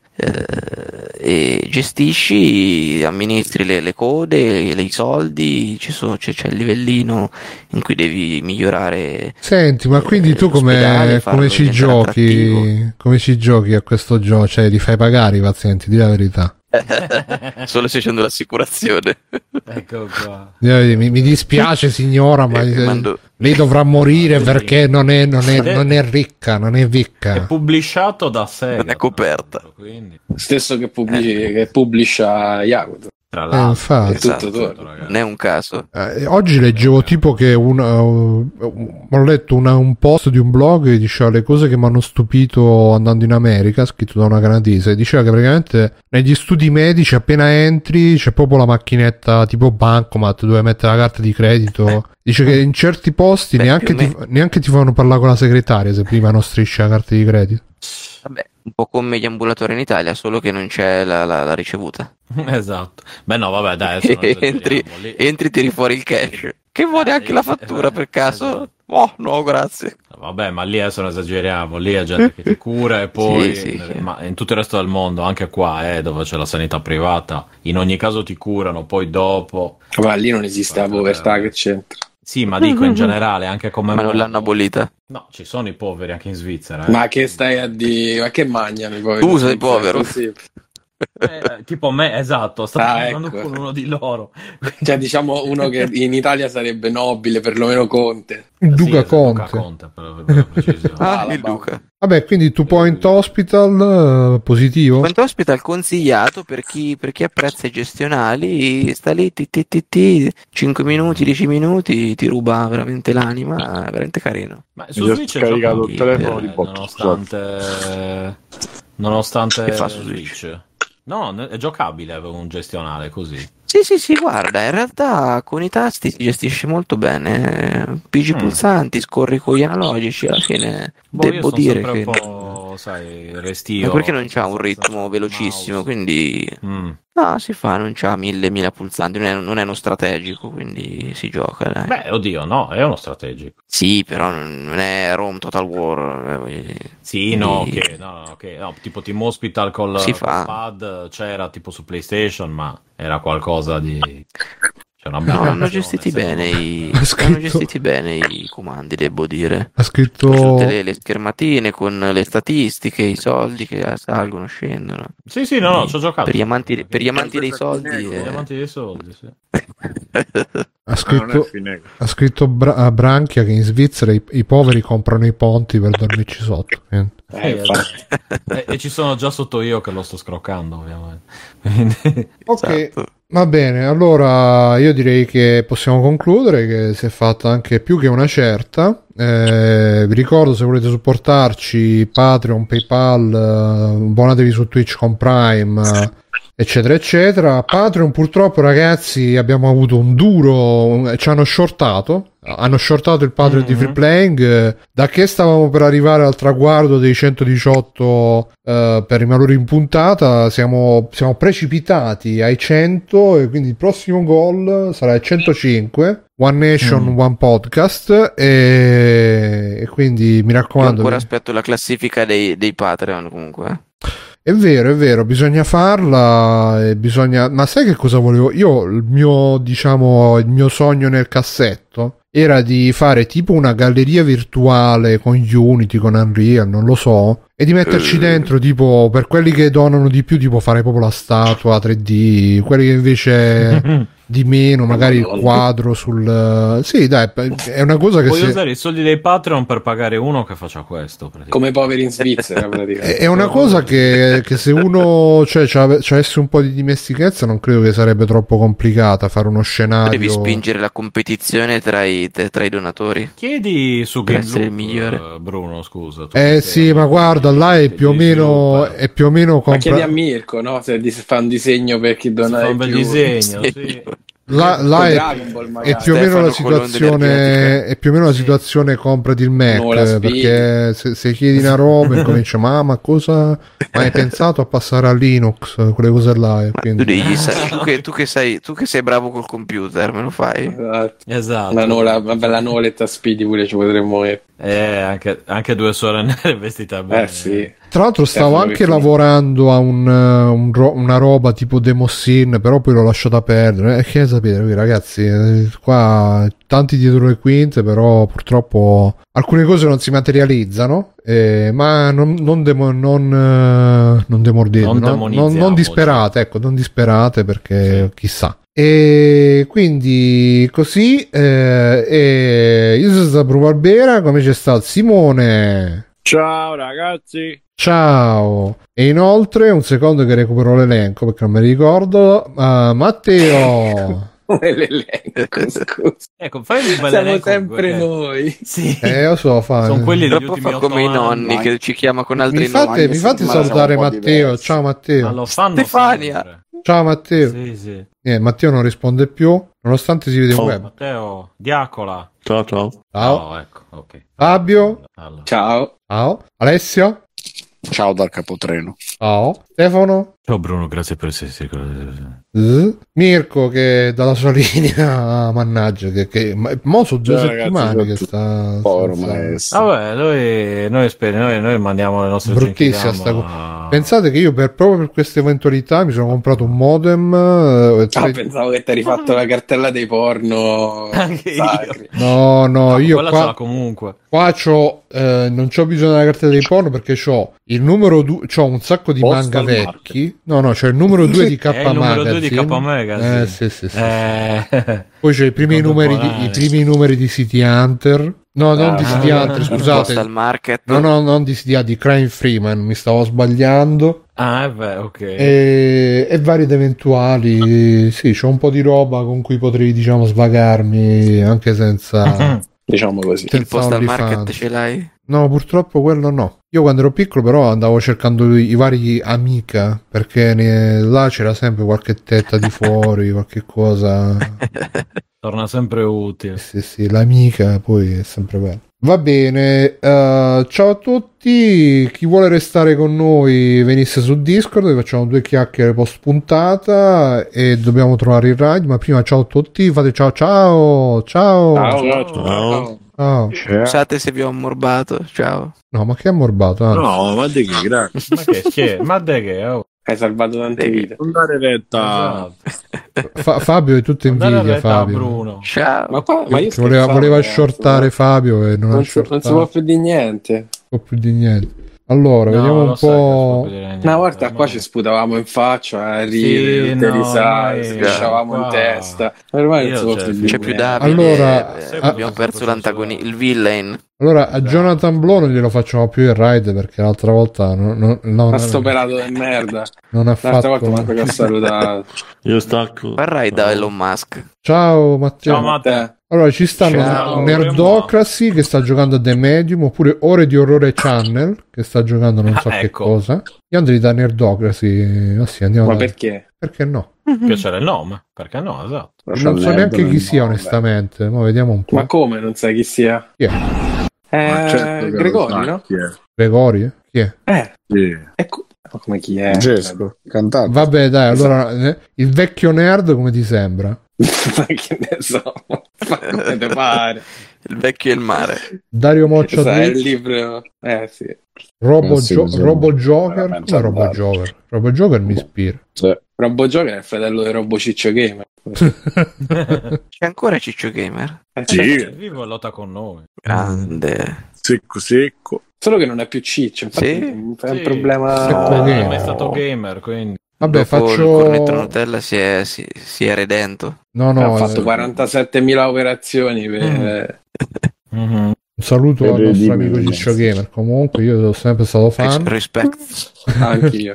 Allora faccio il ride a Nerdocracy perché così. Però la prossima volta sceglierà qualcun altro, non io. Tra l'altro stavo scrivendo non Nerdocracy, stavo scrivendo Nerdocraxy. Quindi okay. Nerdocraxy. Siamo ancora là. Gli occhiali da Prima Repubblica. Sì, sì. Aspetta, 7, 6, 5, 4, 3. Salutate il nostro amico Nerdocracy, ragazzi. Ciao. Nerdocracy. Conan, qual è il meglio della vita? Schiacciare i nemici, inseguirli mentre fuggono e ascoltare i lamenti delle femmine. Questo è bene. Cioè, stavo rivedendo Dottor House, che a me mediamente piaceva, cioè l'ho visto tipo tutte, non viste, credo. È una serie di merda. Sconosciuto che balla. A un certo punto, mentre balla, si vede sempre che o è sfogato, o vede sfogato, perché sono due cose, o vede sfogato o vomita, casca, la portiamo al Proteresboro, la musica, arriva, cosa stava facendo? Stava ballando. E che è successo? Gli si è staccato un piede. Lui nel frattempo sta facendo come cazzo gli pare, perché poi lui fa sempre quello che cazzo gli pare. E poi ci sono pezzi di conversazione che si parla o di sesso oppure di quanto è cattivo House, è proprio cattivo, ho visto quanto è cattivo, ma è cattivissimo, non c'hai idea quanto è cattivo. Mentre fanno le tac, mentre fanno l'analisi, e poi c'è Luffy, c'è il location, sono 3, e gli attori sono 5 perché sono loro, e poi tutte le volte lui fa delle cose gravissime e tutti vabbè, ma poverino, ma sì, ma è un drogato, si è comprato, ha corrotto, no vabbè, quella giura il falso, e poi alla fine lui la fa franca e la risoluzione è sempre marmitta. Dategli 2000 unità di acqua frizzante, ma morirà. No, possiamo rischiare. È sempre così, cioè, tutte. Ma ho visto un po' di seguito. Cioè, sono tutte così. Lui che dice: dategli una cura, dategli delle scarpe. Ma morirà! No, potrebbero ucciderlo. Non abbiamo il tempo di aspettare le analisi. Dategli delle scarpe. Cioè, sono tutti così. E la trama orizzontale, appunto, è lui che fa cose gravissime. Nessuno gli dice niente. Non la paga mai. E l'unica cosa che hanno cambiato è che una volta lui si scopa una, poi si scopa l'altra, poi una, poi l'altra. Poi gli altri scopano mentre non c'è. Mentre fanno le tac, mentre fanno l'analisi, quanto è cattivo House, è proprio cattivo, ho visto quanto è cattivo, ma è cattivissimo, non c'hai idea quanto è cattivo, ma morirà. E perché c'aveva una roba ficcata nella gamba e non aveva sintomi, cioè non avevano sintomi, non manifestava il dolore. Allora lui si fissa e dice: per verificare questa cosa devo fare l'EEG, però lo dobbiamo fare con il suo consenso. Lei non voleva, quindi a un certo punto ci comincia a litigare. Questa minorenne diciamo a vedere dove mi sono bruciato il culo perché mi sono sudato su una stufa. Si alza la maglietta, la cosa col culo, e lui c'ha pronto il sedativo, glielo mette cioè quella poi si sveglia: non potevate farmi questo, cosa c'hai? Non c'ho niente. Gli mette il termometro in bocca e questo 41 di febbre, prendete del ghiaccio, appare un'infermiera con dei cubi di ghiaccio così, cioè è tutto così fino a che alla fine portone, la marmitta.